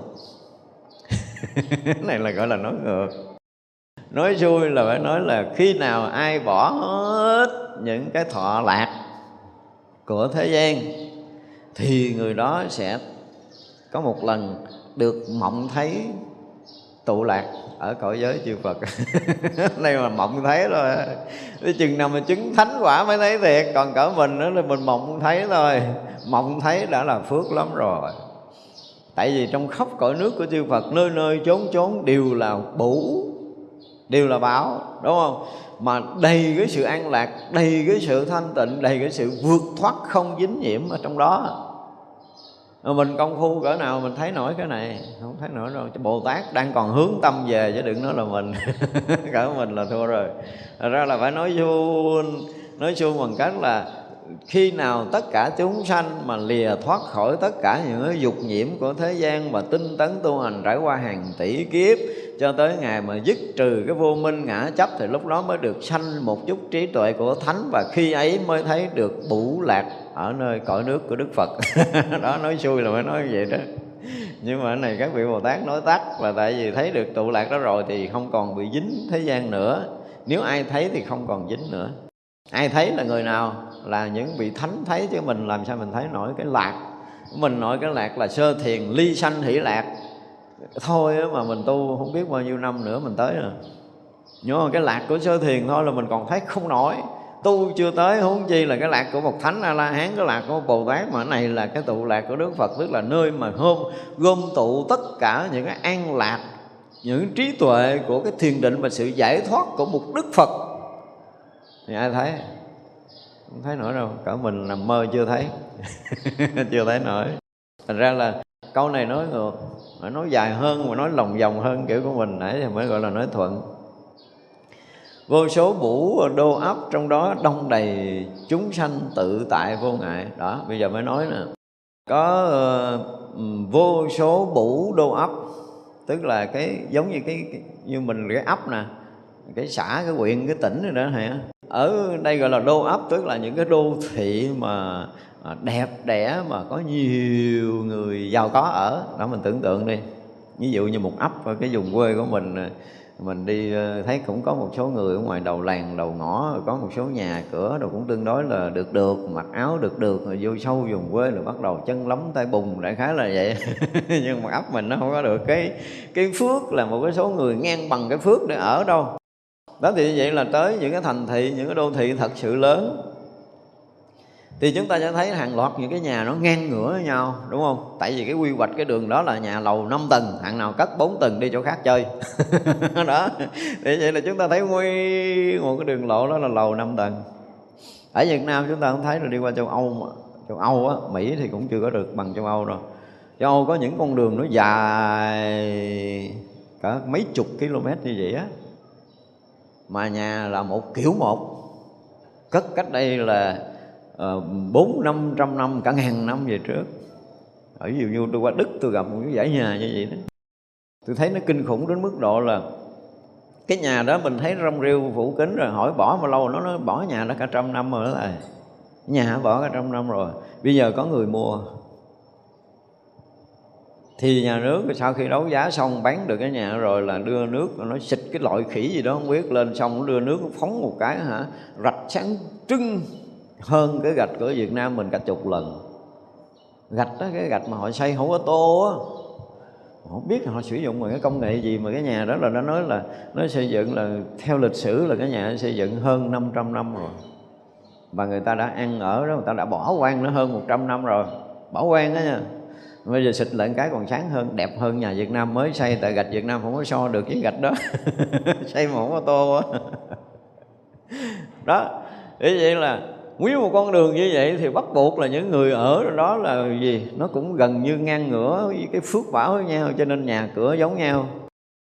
Nhưng mà tôi nói tôi đi cái ờ, đi như vậy thì mình thấy nó đẹp. Nhưng mà tôi sẽ tôi nhìn cái góc nhìn khác tôi về Việt Nam, đúng không? Ở đây cái nhà lầu nè ha, kế bên cái nhà lá, bên đây nhà bà này cất kiểu cà tàu, cái bà kia bà cất cái kiểu cà tây. Từ đây đây mới là cái tự do của dân việt. Mà tao tự do tao muốn cất nhà kiểu nào tao cất chứ, đúng không? Tự do gì mà mà một triệu cái nhà giống nhau mà tự do? Ở nhà mà tao còn không ở nhà thì ý muốn của tao thì lấy gì tự do? cho nên mình khi mình đi một cái vòng nước ngoài về, tôi nói sao Việt Nam đã quá trời luôn. Tự do. Tôi thích cất nhà, kiểu gì tôi cất là anh không có quy định, đúng không? Trừ trường hợp thành phố, mà thành phố bây giờ mình cũng đâu có nhà nào giống nhà nào đâu à. Đó, bây giờ ra ở thủ đô đi lên thành phố ờ, lên Sài Gòn đi, chúng ta sẽ nhìn thấy trên những cái đường lộ là không có nhà nào giống nhà nào. Thì ít lắm là sâu trong tận sâu của người dân Việt của mình ờ, vẫn có một cái gì tự do và thực sự nó tự do. Mặc dù là mình nhìn, mình thấy cái góc nhìn, cái kiểu nhà thôi là tôi tôi nhận định cái chuyện đó. Đó, nhưng mà đến cái cái gì? Đến cái cái cõi của chư Phật á. Có những cái mà chúng ta dùng từ những cái đô ấp ờ, đông dày chúng sanh tự tại vô ngại, nhưng mình không biết là nhà kiểu gì nha. Đúng không? Nhưng mà chúng sanh tự tại vô ngại có nghĩa là họ tự do những cái vùng ở, những cái nơi ở của họ là đều là những chúng sanh tự tại vô ngại. Chúng ta nên hiểu điều này. Tự tại là mỗi người nó có cái phước khác nhau. Và chính cái phước của họ nó sẽ chiêu cảm cái cái nhà ở của họ, chiêu cảm cái chiếc xe họ đang đi, cái quần áo họ đang mặc, cái giường họ đang ngủ, cái ghế họ đang ngồi. Thì đó là cái chiêu cảm phước báo của họ. Không phải dùng cái từ mà bị bắt buộc phải vô khung. Mặc dù anh đẹp nhưng mà anh có cái khung anh không thể khác cái người bên cạnh được do cái quy lực của cái đất nước đó. Còn bây giờ người ta tự do là ta không có rớt vào cái khung nữa. Bây giờ thấy rõ ràng người Việt Nam á, là có tiền đúng không? Bắt đầu mình ngồi mình tưởng tượng ra cái nhà của mình ngon lành kiểu gì đó mình không biết nhưng mà mình vẽ trong đầu mình cái nhà ngon rồi đó. Kiếm kiến trúc sư mày vẽ cho tao cái nhà đó mày cất chỗ đó cho tao.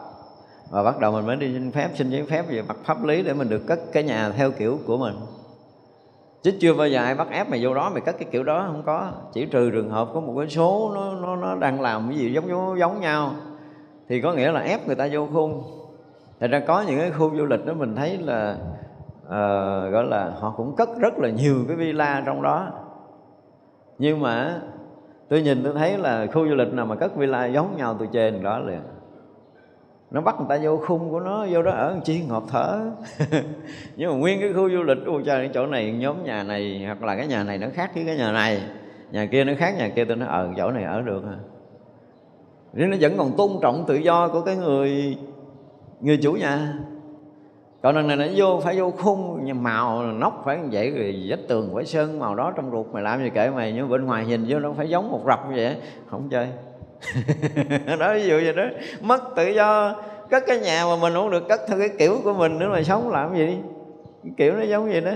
Nhưng mà ở đây là những đồ ấp trong đó có đầy chúng sanh sống tự tại vô ngại à. Thì rõ ràng là không theo không ai rồi mà. Không có ai có thể theo không ai và không ai giống ai. Có những cái gọi là đồng đẳng. Đồng đẳng thì khi chúng ta ở một cảnh giới, một cõi giới là chúng ta đồng. Ví dụ như bây giờ cõi này hưởng đồng cái gì? Có cái đồng không? Có à. Cái này là nếu mà nhiệt độ lên cao ai cũng bị nóng á. Đó cái đồng. Tại vì cái nhiệt, nhiệt độ xuống thấp ai cũng bị lạnh đó là cái đồng. Tại vì cái cái thiên nhiên của cái cõi này hiểu không? Thiên nhiên của cõi này. Thì những người đang sống trong cái cõi nước này phải chấp nhận cái sự mà thay đổi của thiên nhiên.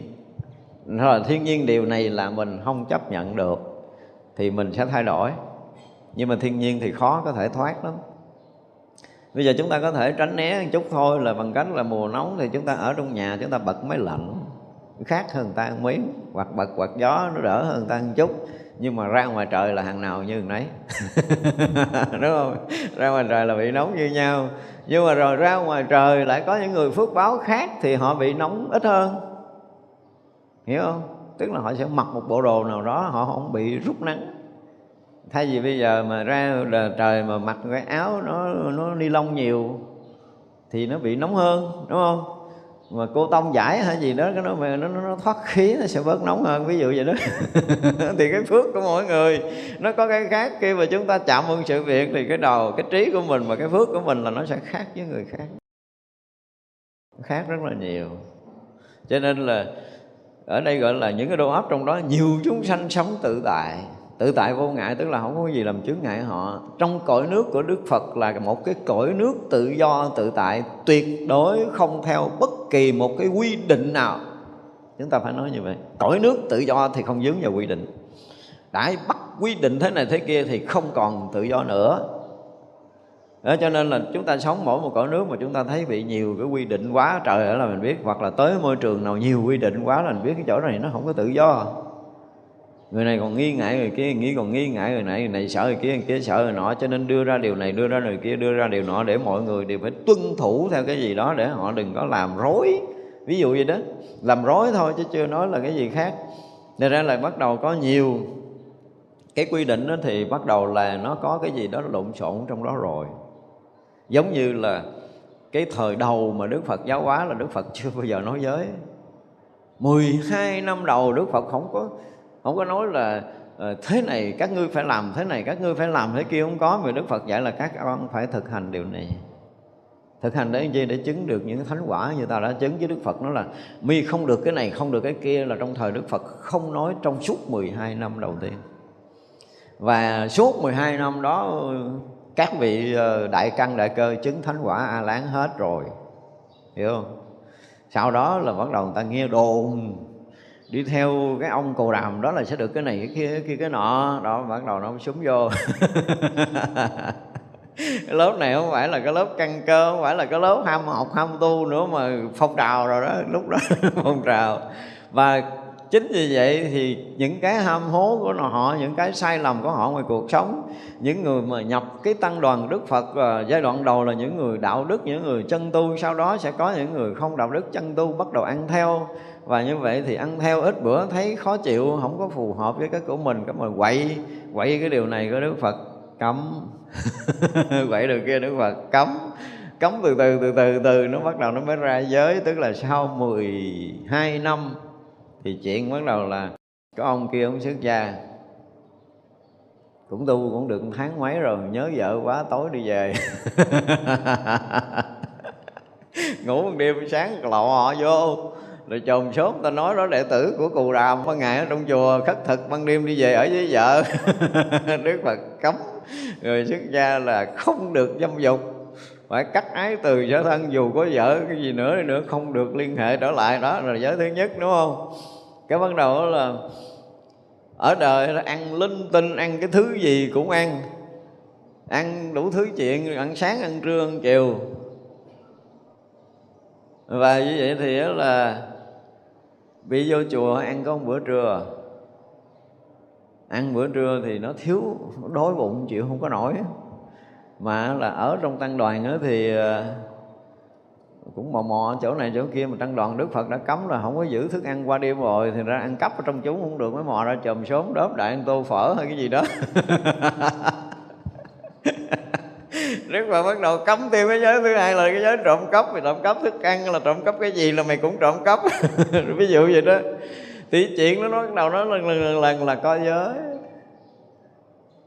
Nhưng mà Thật sự cái bề sâu của giới Pháp nó cũng không phải là có những người tệ lắm ở trong tăng đoàn Đức Phật Không phải là Đức Phật không biết thằng cha này xấu, thằng cha này dở. Nhưng mà nó có một cái nhóm vào trong cái tăng đoàn của Đức Phật Đây gọi là cái nhóm lục hòa tăng Có nghĩa là những cái điều sai phạm trong tăng đoàn Đức Phật toàn là mấy cha nội này không à? Nhưng mà mấy anh này là cái gì? Mấy anh này là đại diện cho chúng sanh ở cái đời sau, là mình nên là trong cái giai đoạn mình à. Đức Phật với cái trí tuệ giác ngộ của mình. Đức Phật thấy ngàn năm, muôn năm sau là những cái người xuất gia đệ tử, Đức Phật là nó cũng cái kiểu đó đó. Nó không có phạm giới ờ, dâm dục thì nó cũng phạm giới trộm cắp, nó cũng phạm giới nói dối, nó cũng phạm giới này giới kia, đúng không? Thì Đức Phật mới bắt đầu sử dụng bằng cái thần lực của mình hiện ra một cái đám ờ, tỳ kheo đó để nó phạm rằng Đức Phật ờ, nói giới. Nói giới là không phải nói giới cho tăng đoàn thờ Đức Phật, mà Đức Phật muốn nói giới của cái đời của mình á. Nói giới dài cho tới đây nè vì Đức Phật thấy rõ là cứ về vì sao là tuổi gọi là tệ tệ ác nó vào nó xâm nhập vào tăng đoàn nhiều. Và những người tệ ác thì dứt khoát là họ sẽ phạm những cái giới này với cái trí tuệ giác ngộ của Đức Phật. Do đó Đức Phật hiện một số tăng vô sống trong tăng đoàn. Đương nhiên là nó làm rối tăng đoàn chứ không phải là không, nhưng mà với những vị thánh a la hán trước là không bị gì mấy anh thì cũng quậy chơi cho vui thôi, chứ mấy ông thánh mà đâu có dính gì mấy cái chuyện trần gian, cho nên nó quậy thì nó sai của nó thôi, chứ không dính gì. Tức là đức phật đã nhìn thấy cái tăng đoàn của mình vững vàng rồi. Và như vậy là cái thời này là những người chứng như vậy, đức phật nhìn suốt cái đời về sau á, những người mà có khả năng chứng thánh quả a la hán á, thì phải sống đời sống phạm hạnh giống như những vị tăng đệ tử của đức phật mới được và nếu mà sống đúng như vị tăng đệ tử đức phật đó thì ờ, không có ai dẫn đầu. Không có người dẫn đầu.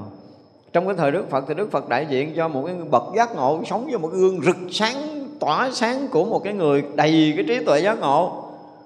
Cho nên những người đi theo là nó thấy đi theo bước đức phật là đủ chứng thánh rồi. Thành ra trong thời gian ngắn là hội tụ những cái vị đó chứng thánh hết rồi. Đức phật cũng nhìn thấy những vị thánh thì ờ, Đức Phật dùng từ làm sao? Nếu mà chứng thánh quả thì mới tin tâm mình, tức là thánh quả a la hán từ đó làm sao mới tin tâm mình.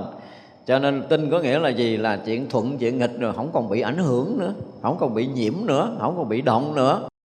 Thì vậy là sau khi có ờ, đủ những cái số lượng các vị đệ tử của mình chứng thánh quả a la hán ở trong tăng đoàn rồi, đủ rồi. Bây giờ cho một cái nhóm khác tới.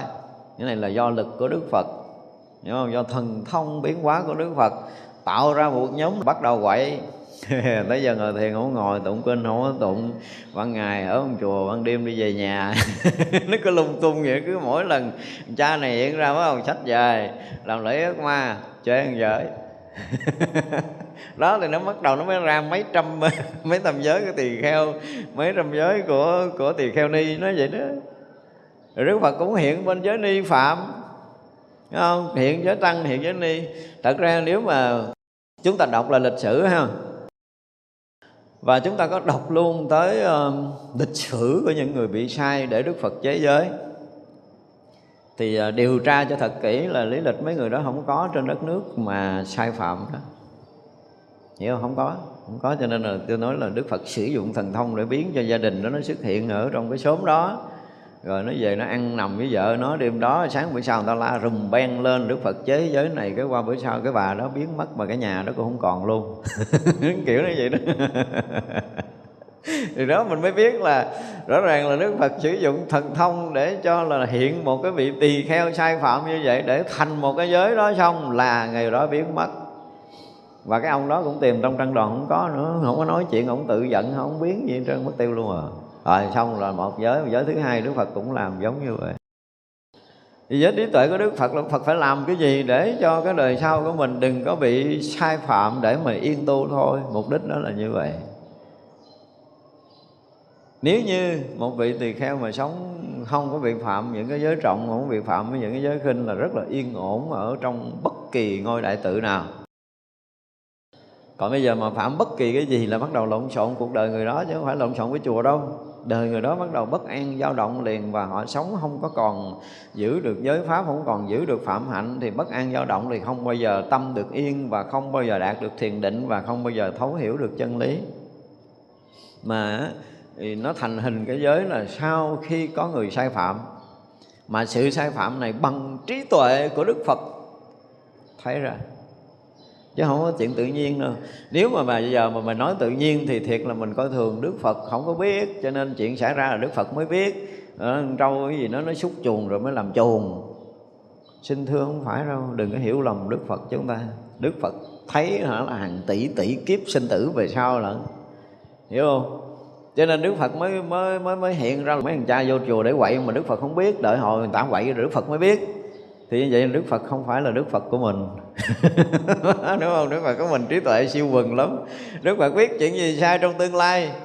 Và trong tất cả những cái giai đoạn sanh tử sắp tới, những chúng sanh nào được sống trong cõi nước này và nó sẽ sai phạm như thế nào? Thì rõ ràng khi Đức Phật chế giới cho tới giờ phút này, hơn 2.500 năm rồi là rõ ràng những cái giới đó rất là nhiều người bị sai phạm đúng không? Mà những người sai phạm đó rồi họ không tu được cái khỉ gì nữa. Rõ ràng. Ai cũng biết là phạm những giới đó là không còn tu được. Kiểu gì họ cũng không tu được thì rõ ràng là trí tuệ Đức Phật đã thấy rõ điều này rồi. Ta dặn mày đừng có làm đó, ai biểu mày ngu mày làm gán chịu chứ. Đâu không có trách Đức Phật được. Đúng không? Sao khi phạm cái giới đó rồi, để mình không còn công phu tu hành gì được nữa, thì không có được trách Đức Phật. Đức Phật nói cách đây mấy ngàn năm rồi, tao thấy đời này, mày phạm cái này là mày không thể nào mày tu được. Điều đó Đức Phật thấy rất là rõ, cho nên Đức Phật kêu mình đừng có làm. Mà mình cãi lời Phật, mình làm mà cãi lời Phật thì bất an, đau khổ sẽ xảy ra. Như vậy là chuyện của giới pháp là gì? Là chuyện của trí tuệ của đức phật thấy, biết và dựng tất cả những cái điều. Không phải đức phật dối người ta, nhưng mà đức phật phải dựng ra tất cả những điều đó để mọi người đều chứng biết, thấy rõ ràng ông đó phạm, đó là ông đó không có tu hành gì được. Như là để thành cái giới, để muôn đời sau chúng sanh nên tránh những cái điều mà đức phật đã không cho. Mình thì phàm phu, nhiều khi cái dục vọng khởi lên, đức phật có nói là nói mình không có không có giữ nổi thân mình thì mình sẽ bị phạm. Nhưng mà đức phật thấy rõ rồi, phạm là hết tu đó con. Đúng rồi. Đức phật kêu đừng có làm vậy thôi. Đơn giản mình nghe lời phật mình đừng có làm. Thật ra giới phật chế là sau này. Chúng ta nên nhớ như vậy. Sau khi mà tăng đoàn đã vững vàng và Đức Phật sẽ cho người ta nhìn thấy nếu muốn đi theo con đường giác ngộ của Đức Phật phải làm cái gì. Nếu là những người căn cơ thì không cần phải bàn tới giới pháp là tại vì vừa gặp đạo Phật đó, là họ đã sống đúng với chánh pháp rồi. Họ luôn đi đứng nằm ngồi thân khẩu ý họ nhập trong cái pháp giải thoát của Đức Phật rồi thì không có nói chuyện phạm. Điều đó là chứng tỏ 12 năm đầu tiên của Đức Phật. Cho nên giáo lý Đức Phật phân rất là rõ ràng chúng ta đừng có lầm đừng có nói là giới luật là mạng mạch của Phật pháp giới luật còn là Phật pháp còn thì nó cũng là đúng ở một cái khía cạnh nào đó thôi hồi trước khi chứng 1250 vị đệ tử của Đức Phật chứng thánh quả A La Hán có nói giới nào đâu. Vì sao? Vì Đức Phật còn ở đó với trí tuệ Đức Phật đủ để có thể thúc liễm 1250 vị này thứ hai, với trí tuệ của đức phật đủ có thể dạy từng người sống như thế nào để không bị phạm bất kỳ một cái lỗi lầm nào và với trí tuệ đức phật, chỉ tất cả tăng đi theo, ni đi theo đức phật trong giai đoạn đó là thực hiện như thế nào đúng với cái nghiệp quả của mình và mình có thể chứng thánh quả liền ngay trong đời đó. Thì cái nhìn của đức phật đã rất là trọn vẹn suốt 12 năm rồi. Đừng có nói là sau 12 năm tăng đoàn suy thối là sai. Không có chuyện đó. Vì cái nhìn, cái trí tuệ của đức phật khác biệt đủ sức để có thể soi thấu hàng hà sa số kiếp của chúng sanh với tất cả những nghiệp quả như thế nào. Mỗi giai đoạn chúng sanh sanh tử nghiệp quả ra làm sao, căn cơ nó như thế nào, nó hiểu tới đâu và nó tu như thế nào. Nếu mày tu đúng như vậy thì được, như vậy tu đúng, không đúng thì sẽ được cái kia. Đức Phật thấy rất rõ và bắt đầu phân cái ranh ra rất rõ ràng bằng giới pháp. Để thấy rằng con người mà sống trọn vẹn ở trong giới pháp của Đức Phật thì sẽ đạt tới thanh tịnh và giải thoát.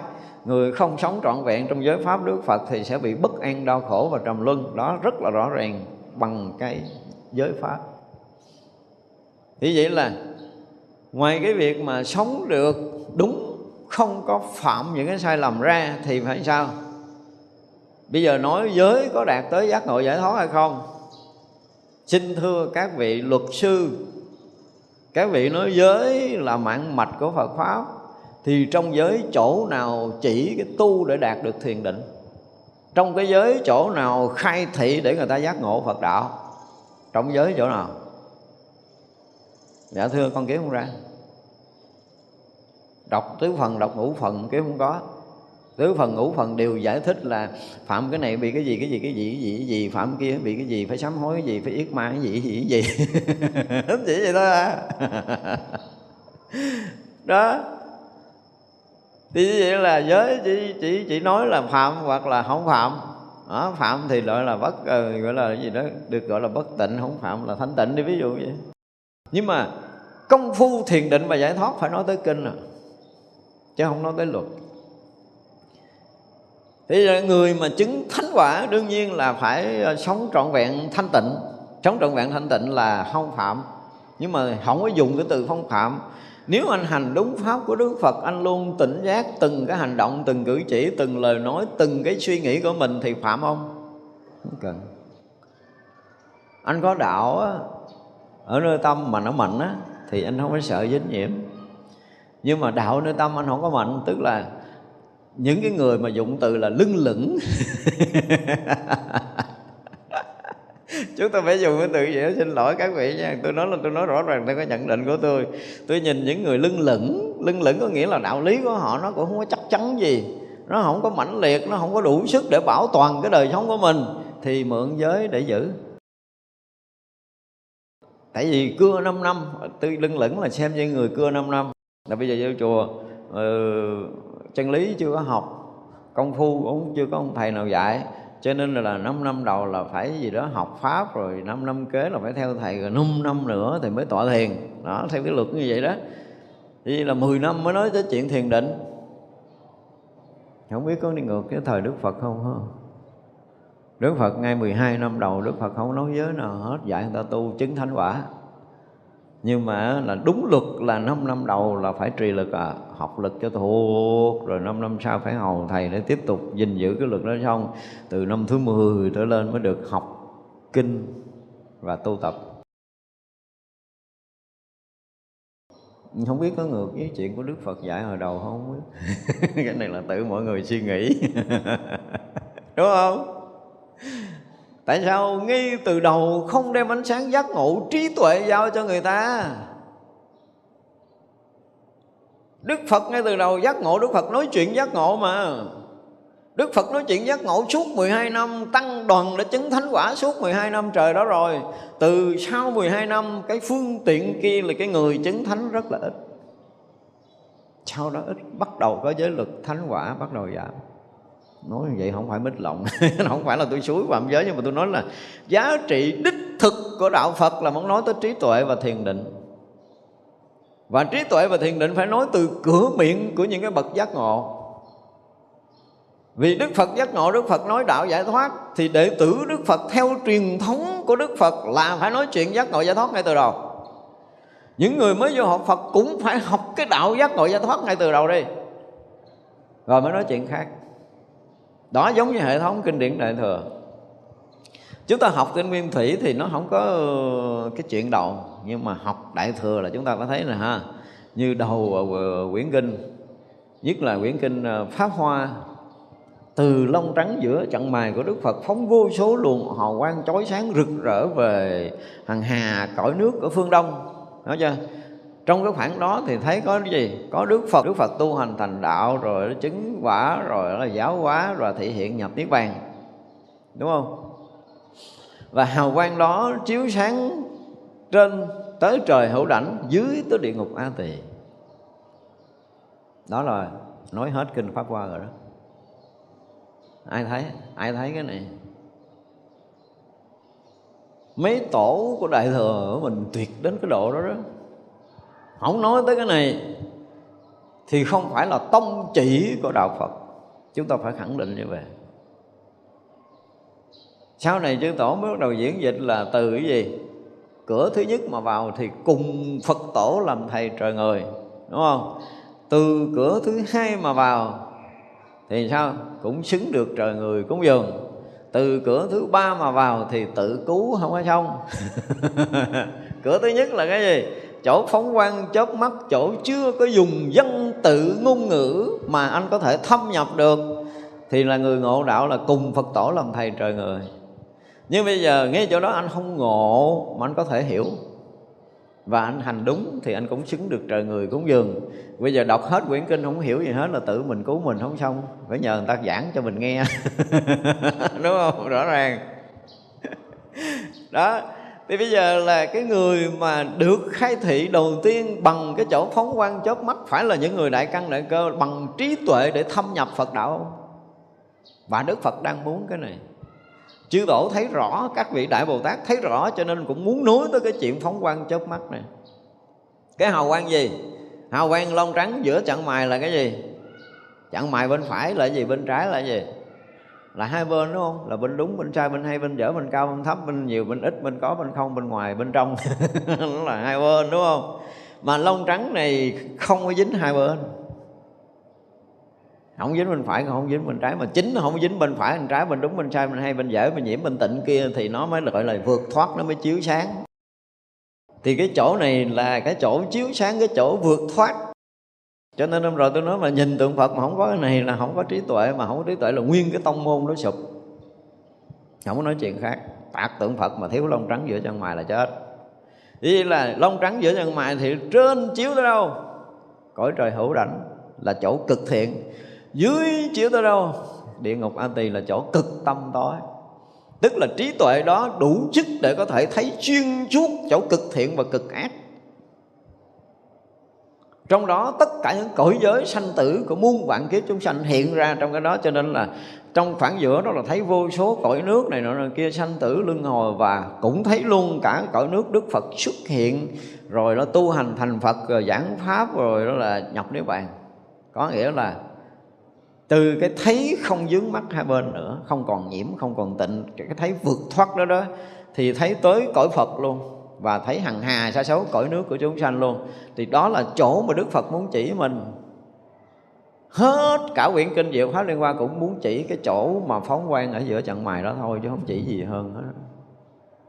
Nếu bây giờ ngay cái chỗ đó mà mình không có nhận ra, thì mình bắt đầu đọc chữ.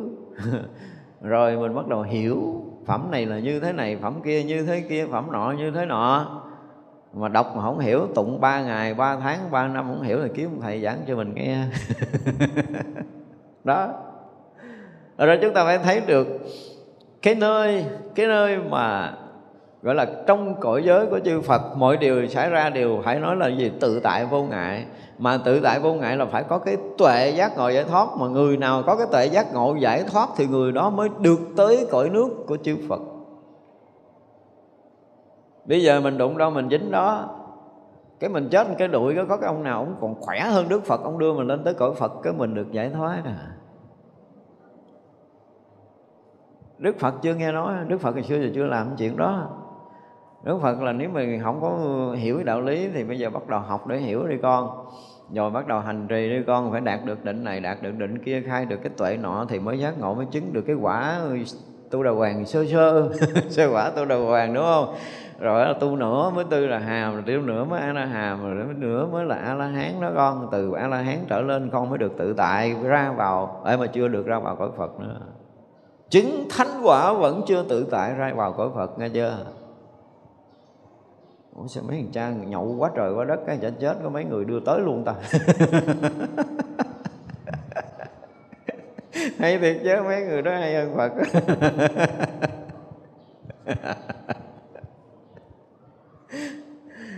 bởi vậy nhiều khi mình tu mình mà không có tu theo cái pháp đó, mình thấy mình cũng, lâu lâu mình suy nghĩ lại, mình thấy mình cũng lỗ. Trời ơi, cả đời ăn chay, học phật, rồi tu phật, rồi ở ông chùa. Mà mình chết, mình còn chưa chắc mình về tới cõi phật nữa. Chứ phải nhờ mấy cái người kia lại rước đưa đi. Mà mấy anh chả lâu lâu, mấy anh chả cũng nhậu, mấy anh chả ở gia đình. Là những người thế tục bình thường, chỉ có quy y tam bảo thôi tu thì cũng không biết tu tới đâu thiền định thì không biết có cái gì hay không thì mình chưa biết nhưng mà có ai chết gom lại cái mình đi đưa người ta tới cõi phật. Ông này không biết tu pháp gì mà siêu dữ không biết. Ở đây, đây, đây mình muốn nói tại vì cõi Phật có nhiều người ở mà người ở nào cũng tự tại vô ngại có nghĩa là công phu mà để đạt được tự tại vô ngại là tất cả những cõi giới từ phàm phu cho tới thánh hiền họ đều tự tại tức là chứng được tất cả những cái thánh quả như a la hán những cái quả vị của bồ tát thì người đó mới tự do tự tại ở trong cõi giới phật thì mới được gọi là tự tại vô ngại. Có nghĩa là tới cõi giới phật họ cũng vào được cõi giới a la hán cũng vào được và tất cả các cõi họ đều được tự do lui tới mà không bị dính mắt thì họ mới được bước tới ngưỡng cửa của của cõi giới Phật. Còn bây giờ mà không có đủ được Phật định đó, thì không vô tới cõi giới Phật muốn tới cõi cõi giới Phật là phải có cái định của Phật và có cái tuệ của Phật. Tức là có cái giác ngộ trí tuệ của Phật, có cái phước báo viên mãn bằng Phật và có cái định như Đức Phật. Có lòng từ như Đức Phật thì người đó mới tới chỗ của Phật, ở chơi bữa ăn cơm. Còn không ai mời đâu. Mà có khi là mình cũng tưởng là là mình đưa người kia tới cõi Phật và cũng tưởng là người kia đã tới cõi Phật rồi. Và mình cũng tưởng là mình làm được cái chuyện đó rồi. Thì xin thưa đó là ăn cái bánh tưởng chứ không phải là ăn cái bánh vẽ nữa mà là ăn cái bánh tưởng. Ăn bánh tưởng to đùng. Rồi đi kêu người ta ăn phụ với mình. Nuốt không có rồi nếu mà mình thật sự mình hiểu chánh pháp rồi đó, thì cái đó mình nuốt không có vô. Khó lắm phải trải qua cái định gì mới được tới cõi Phật? Phước anh nó bây giờ, ví dụ nha. Bây giờ nói nói nói tới sơ thiền thôi. Anh nhập không nổi. Tức là anh không có lìa thoát được cái dục nhiễm của thế gian. Thì cái thức tâm anh không có thoát khỏi cái loài người. Và không thoát khỏi loài người thì không bao giờ người đó chết ra khỏi cảnh giới của con người. Không ông Phật nào lôi mình ra nổi luôn, chứ đừng nói người phàm. Đây là một cái điều dứt khoát trong sanh tử, chúng ta phải biết không có ra khỏi cái cái tầng tâm thức của loài người thì mình ở cõi nào? Tầng tâm thức mình lấy cái gì để ra khỏi cõi người mà mình đi? Và đi đâu? Đi đâu thì không biết đi đâu rồi à. Đó, rất rõ ràng như vậy. Tới cõi Phật là phải tự tại vô ngại, mà tự tại vô ngại có nghĩa là xuyên suốt những cái quả vị tu chứng, xuyên suốt cảnh giới thiền định và năng lực trí tuệ cũng như là sức tự tại ra vô tất cả các loài, các cõi. Không có loài nào, không có cõi nào mà có khả năng ràng buộc và làm cho người đó dính mắc nữa thì mới được gọi là tự tại. Thì tự tại trong cõi Phật là tự tại tới đó đó.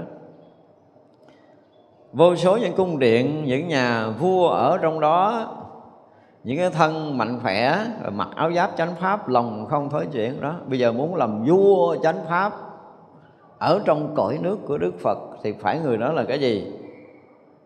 Áo giáp, mà phải mặc áo giáp là gì? Là bất thối. Thấy không? Phải là người bất thối mới mới vô cõi phật ở được. Ở trong cái lâu đài của đức phật, để sẵn đó đó. Bất thối chuyển bồ tát. Tức là người này là phải giác ngộ hoàn toàn và không bao giờ bị thối chuyển nữa. Và người mà không bị thối chuyển nữa là người chắc chắn sẽ được Đức Phật khai thị thành Phật chỉ còn một bước nữa là thành Phật thôi. Thì ờ, vô con điện nó chơi ăn cơm, rồi uống nước, rồi ngủ đó, giấc có khi thành Phật. Đó cả đó đó. Thì những người như vậy mới được vô cõi nước của Phật, tức là phải đạt được cái quả vị bất thối cái đã. Mà muốn đạt bởi vì bất thối là sau khi chứng thánh quả là hán hằng hà, sa số kiếp là chưa có một lần thối chuyển nào và đi dạo khắp tất cả cõi giới, khắp tất cả cõi nước ở trong thập phương thế giới này cứu độ chúng sanh mà không có cái gì có thể dính, không có cái gì có thể nhiễm, không có cái gì có thể ràng buộc được các vị này. Và tất cả những cái cảnh giới thiền định và những cái cảnh giới tu chứng từ a la hán cho tới phật, cảnh giới nào các vị này cũng thâm nhập và chứng đắc được hết rồi. Thì tuyệt đối chỉ còn cái việc duy nhất là thành phật. Không còn việc thứ hai nữa thì người đó mới gọi là người bất thối trong đạo giải thoát của đức phật. Không còn chuyện thứ hai nữa vô số những cái bủ xá ai vào trong đó thì triều trừ được tất cả những cái lòng à, liếng tiếc, nhà cửa.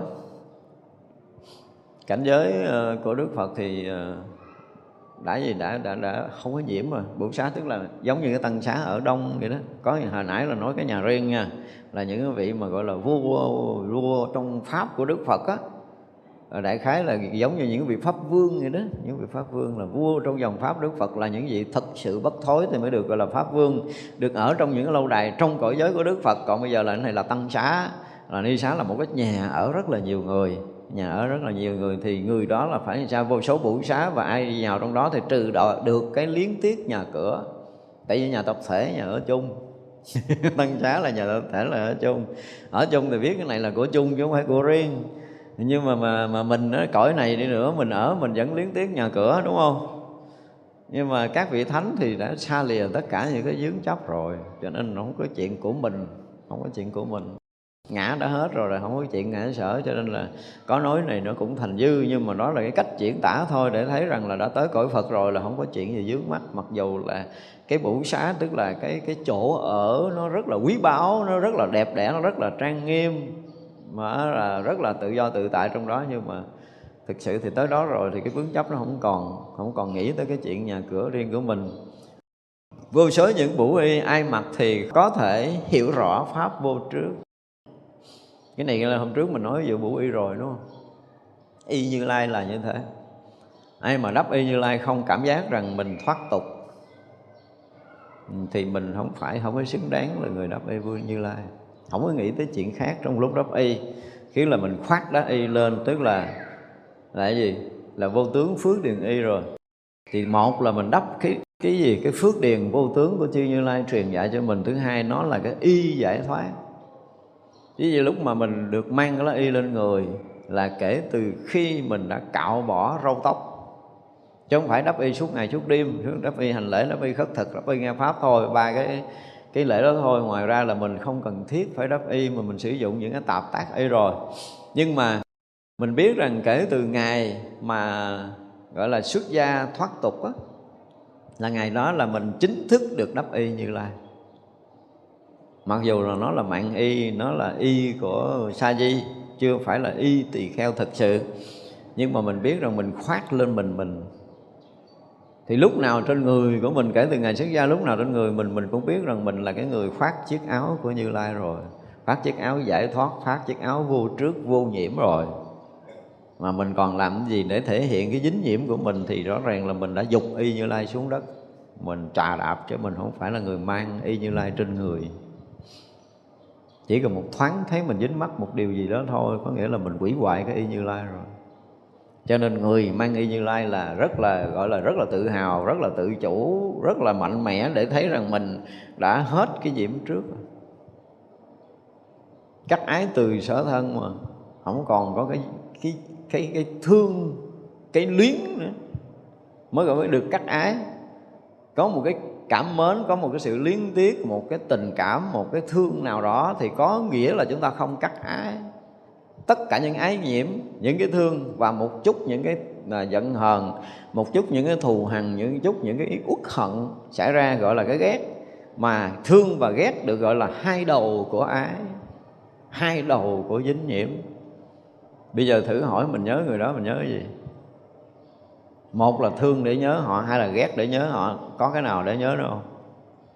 Không? Mình nhớ một người là mình kiểm lại coi. Thương họ mới nhớ hoặc là ghét họ mới nhớ ngoài cái thương, cái ghét chúng ta có nhớ người đó không? Ví dụ như mình nói mình nhớ cái ông đó quá họ nhớ gì? Chả thấy ghét. Hoặc là cha nó cảm tình, nói chuyện có duyên. Còn ngoài cái đó ra, chúng ta kiếm cái gì? Kiếm cái gì để nhớ? Và không có gì để nhớ ví dụ đi ngang, gặp người cha đi ngang, cái nhà của mình, cái mình ừ, có ai lại hỏi ừ, có có thấy người đi ngang không? Nói có, hỏi người cha nó làm sao nó không biết không để ý, không để tâm, không có thương, không có ghét, cho nên không để ý để tâm, không có dính ổng. Ổng đi ngang nhà là ổng đi ngang nhà chứ còn mặt tròn, mặt méo mình nhiều khi mình còn không biết. Tức là mình không thương, không ghét cho nên mình không nhớ. Chứ thằng cha nào mà đi ngang nổ cái đùng cái là suốt đời nhớ liền. Đó là bị dính rồi. Đó, cho nên thương hoặc là ghét là rõ ràng là chúng ta bị nhiễm ái chúng ta phải thấy rằng con người, người xuất gia là người cắt ái từ sở thân tức là một chút thân thiện cũng không có nữa.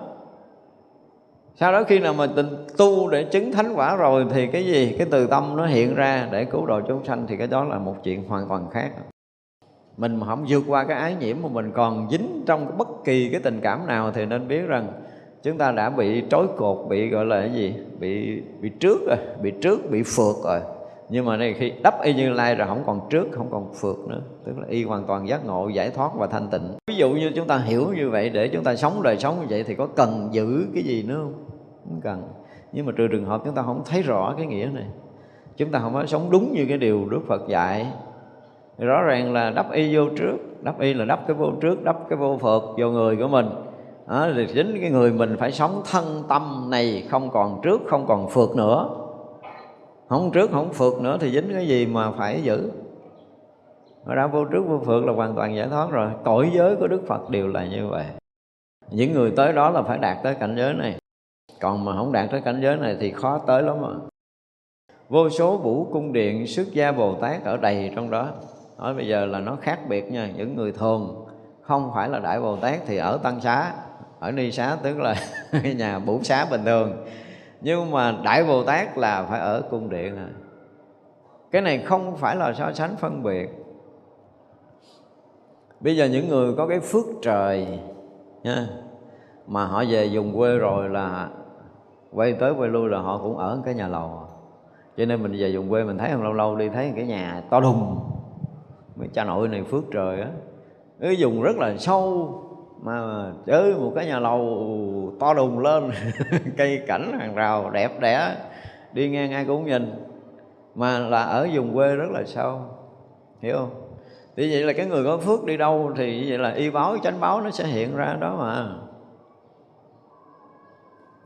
Cho nên tới cái cõi phật cũng vậy á. Những người mà phước kém thì ở nhà tập thể.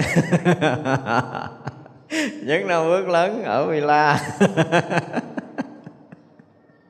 Mặc dù cõi phật không phân biệt, nhưng mà rời cái cõi người này ra, đi bất kỳ cõi nào chúng ta cũng sẽ ứng hiện cái phước báo chúng ta ở cõi đó. Lộ toàn bộ phước báo mình ra, không cần điều tra lý lịch đâu, hay gì vậy mình có nhiều khi là điều tra lý lịch tôi là nông dân rồi mình khai mang chứ mình nguyên một kho vàng lẫn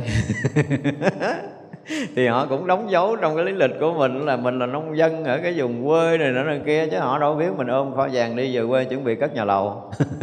Người ta không thấy cái đó. Nhưng mà tới cõi khác có gì thấy nha. Rời cõi người này ra. Cái phước của chúng ta nó lớn chừng nào á, thì nó sẽ hiện hào quang chói sáng chừng đó cơ đã ở đây, đây mới là cái chuyện hay nè. Cho nên mấy ông chư thiên lơ mơ thấy chưa lơ mơ mà thấy những người à, ở trong cái cõi người của mình ban đêm ngủ nói sáng rực là phải coi là cái ghế mình so sánh cái hào quang mình coi chừng ổng thai á cái giỡn chơi đâu á. Nhất là mấy ông vua trời. Chúng ta nghe cái chuyện út già trưởng giả rồi đúng không?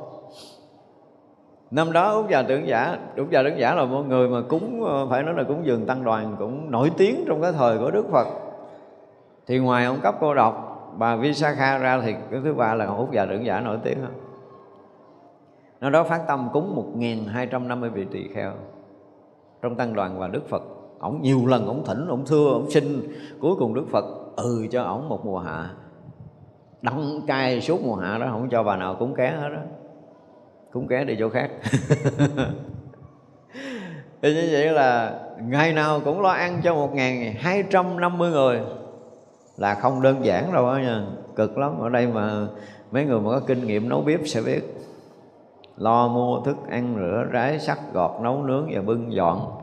Mà quý vị biết là nó không phải bưng dọn. Nó hồi xưa nó cũng đơn giản hơn bây giờ là à, nếu nấu năm món múc ập ập ập năm thứ vô cái bát là xong chuyện rồi bây giờ mình bài biện mỗi món một cái dĩa rồi nước chấm rồi tùm lum tà la. Bây giờ nó phiền phức hơn hồi xưa một chút. Hồi xưa là tại vì cúng dường là sớt bát. Nhưng mà Ờ, không phải họ nấu một món họ nấu nhiều món dạng gần giống như buffet của mình bây giờ đúng không? Chư tăng ôm mình bát tới. À, đi ngang món đó muốn ăn thì dở bát lên thì người ta múc đổ vô không muốn ăn thì đẩy bát đi tiếp. Tại nó cúng dường trai tăng hồi xưa nó là như vậy. Tức là tới giờ khất thực là chư tăng phải khất thực. Chứ không có vô bàn ngồi người ta bưng là người ta đổ rồi không có giống như vậy. Thì như là chư tăng sẽ khất thực đi trình tự xuất thực.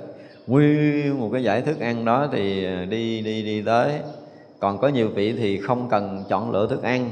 Đó, thì các vị cứ nhìn ngón chân mình đi tới và dở bát lên ta múc đổ dở bát múc đổ mà thấy đầy bát là thôi úp đi luôn không có dừng lại ở đâu nữa, không có nhận thức ăn nữa. Khi chưa cần thấy, chưa đủ bát, chưa đủ bữa cho mình ăn, chứ không phải nó là chưa đầy bát nha. Thì à, cứ ờ, tới một vị thí chủ rồi cứ dở bát lên. Dở bát lên, dở nắp bát lên cái họ đổ vô. Cái vị đó mà nếu mà nhìn thấy tay mình nó với kinh nghiệm mấy ngày đi khất thực rồi, tay nó cũng nặng, cả bát nặng mà nhìn vô thấy thức ăn nó cũng nhiều. Và bụng này cũng nhiêu nó đủ rồi là đẩy bát luôn, không không có dở ra nữa, mặc dù là ở khúc sau có nhiều thức ăn ngon nhưng mà cũng đành bóp bụng đi qua.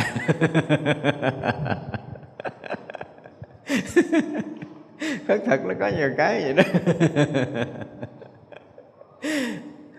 Cho nên kinh nghiệm khất thực là đoạn đầu khoan hạ nhận, từ từ liếc qua liếc lại.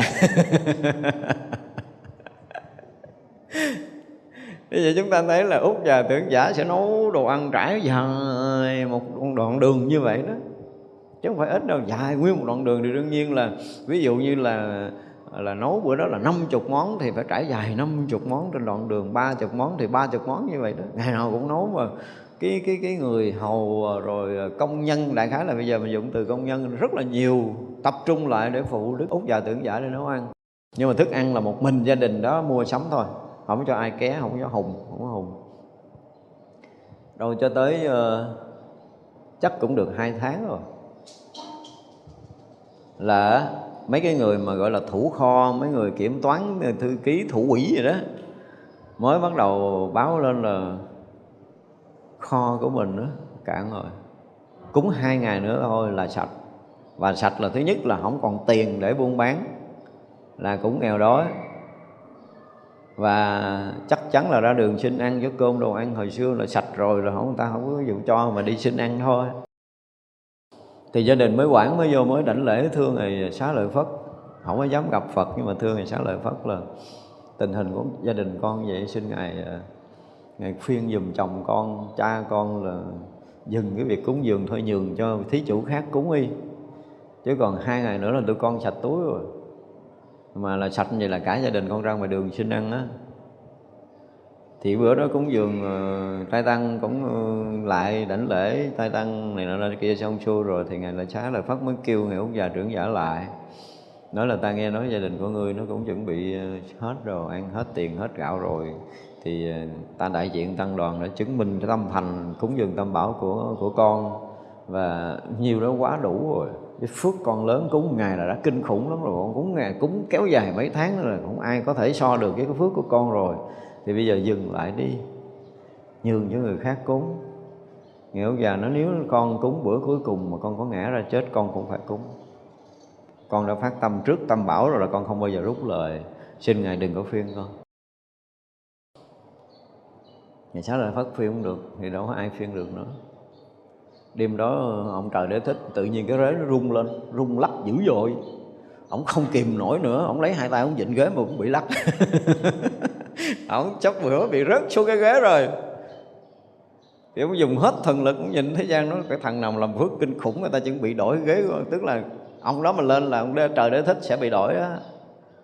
Cái phước nó lớn quá rồi cúng dường 1250 vị tỳ kheo mà cúng suốt mấy tháng trời mà cúng cho tới sạch túi vẫn còn cúng thì cái phước này là vua trời cũng phải sợ. Ảnh sợ quá rồi ảnh không biết làm sao.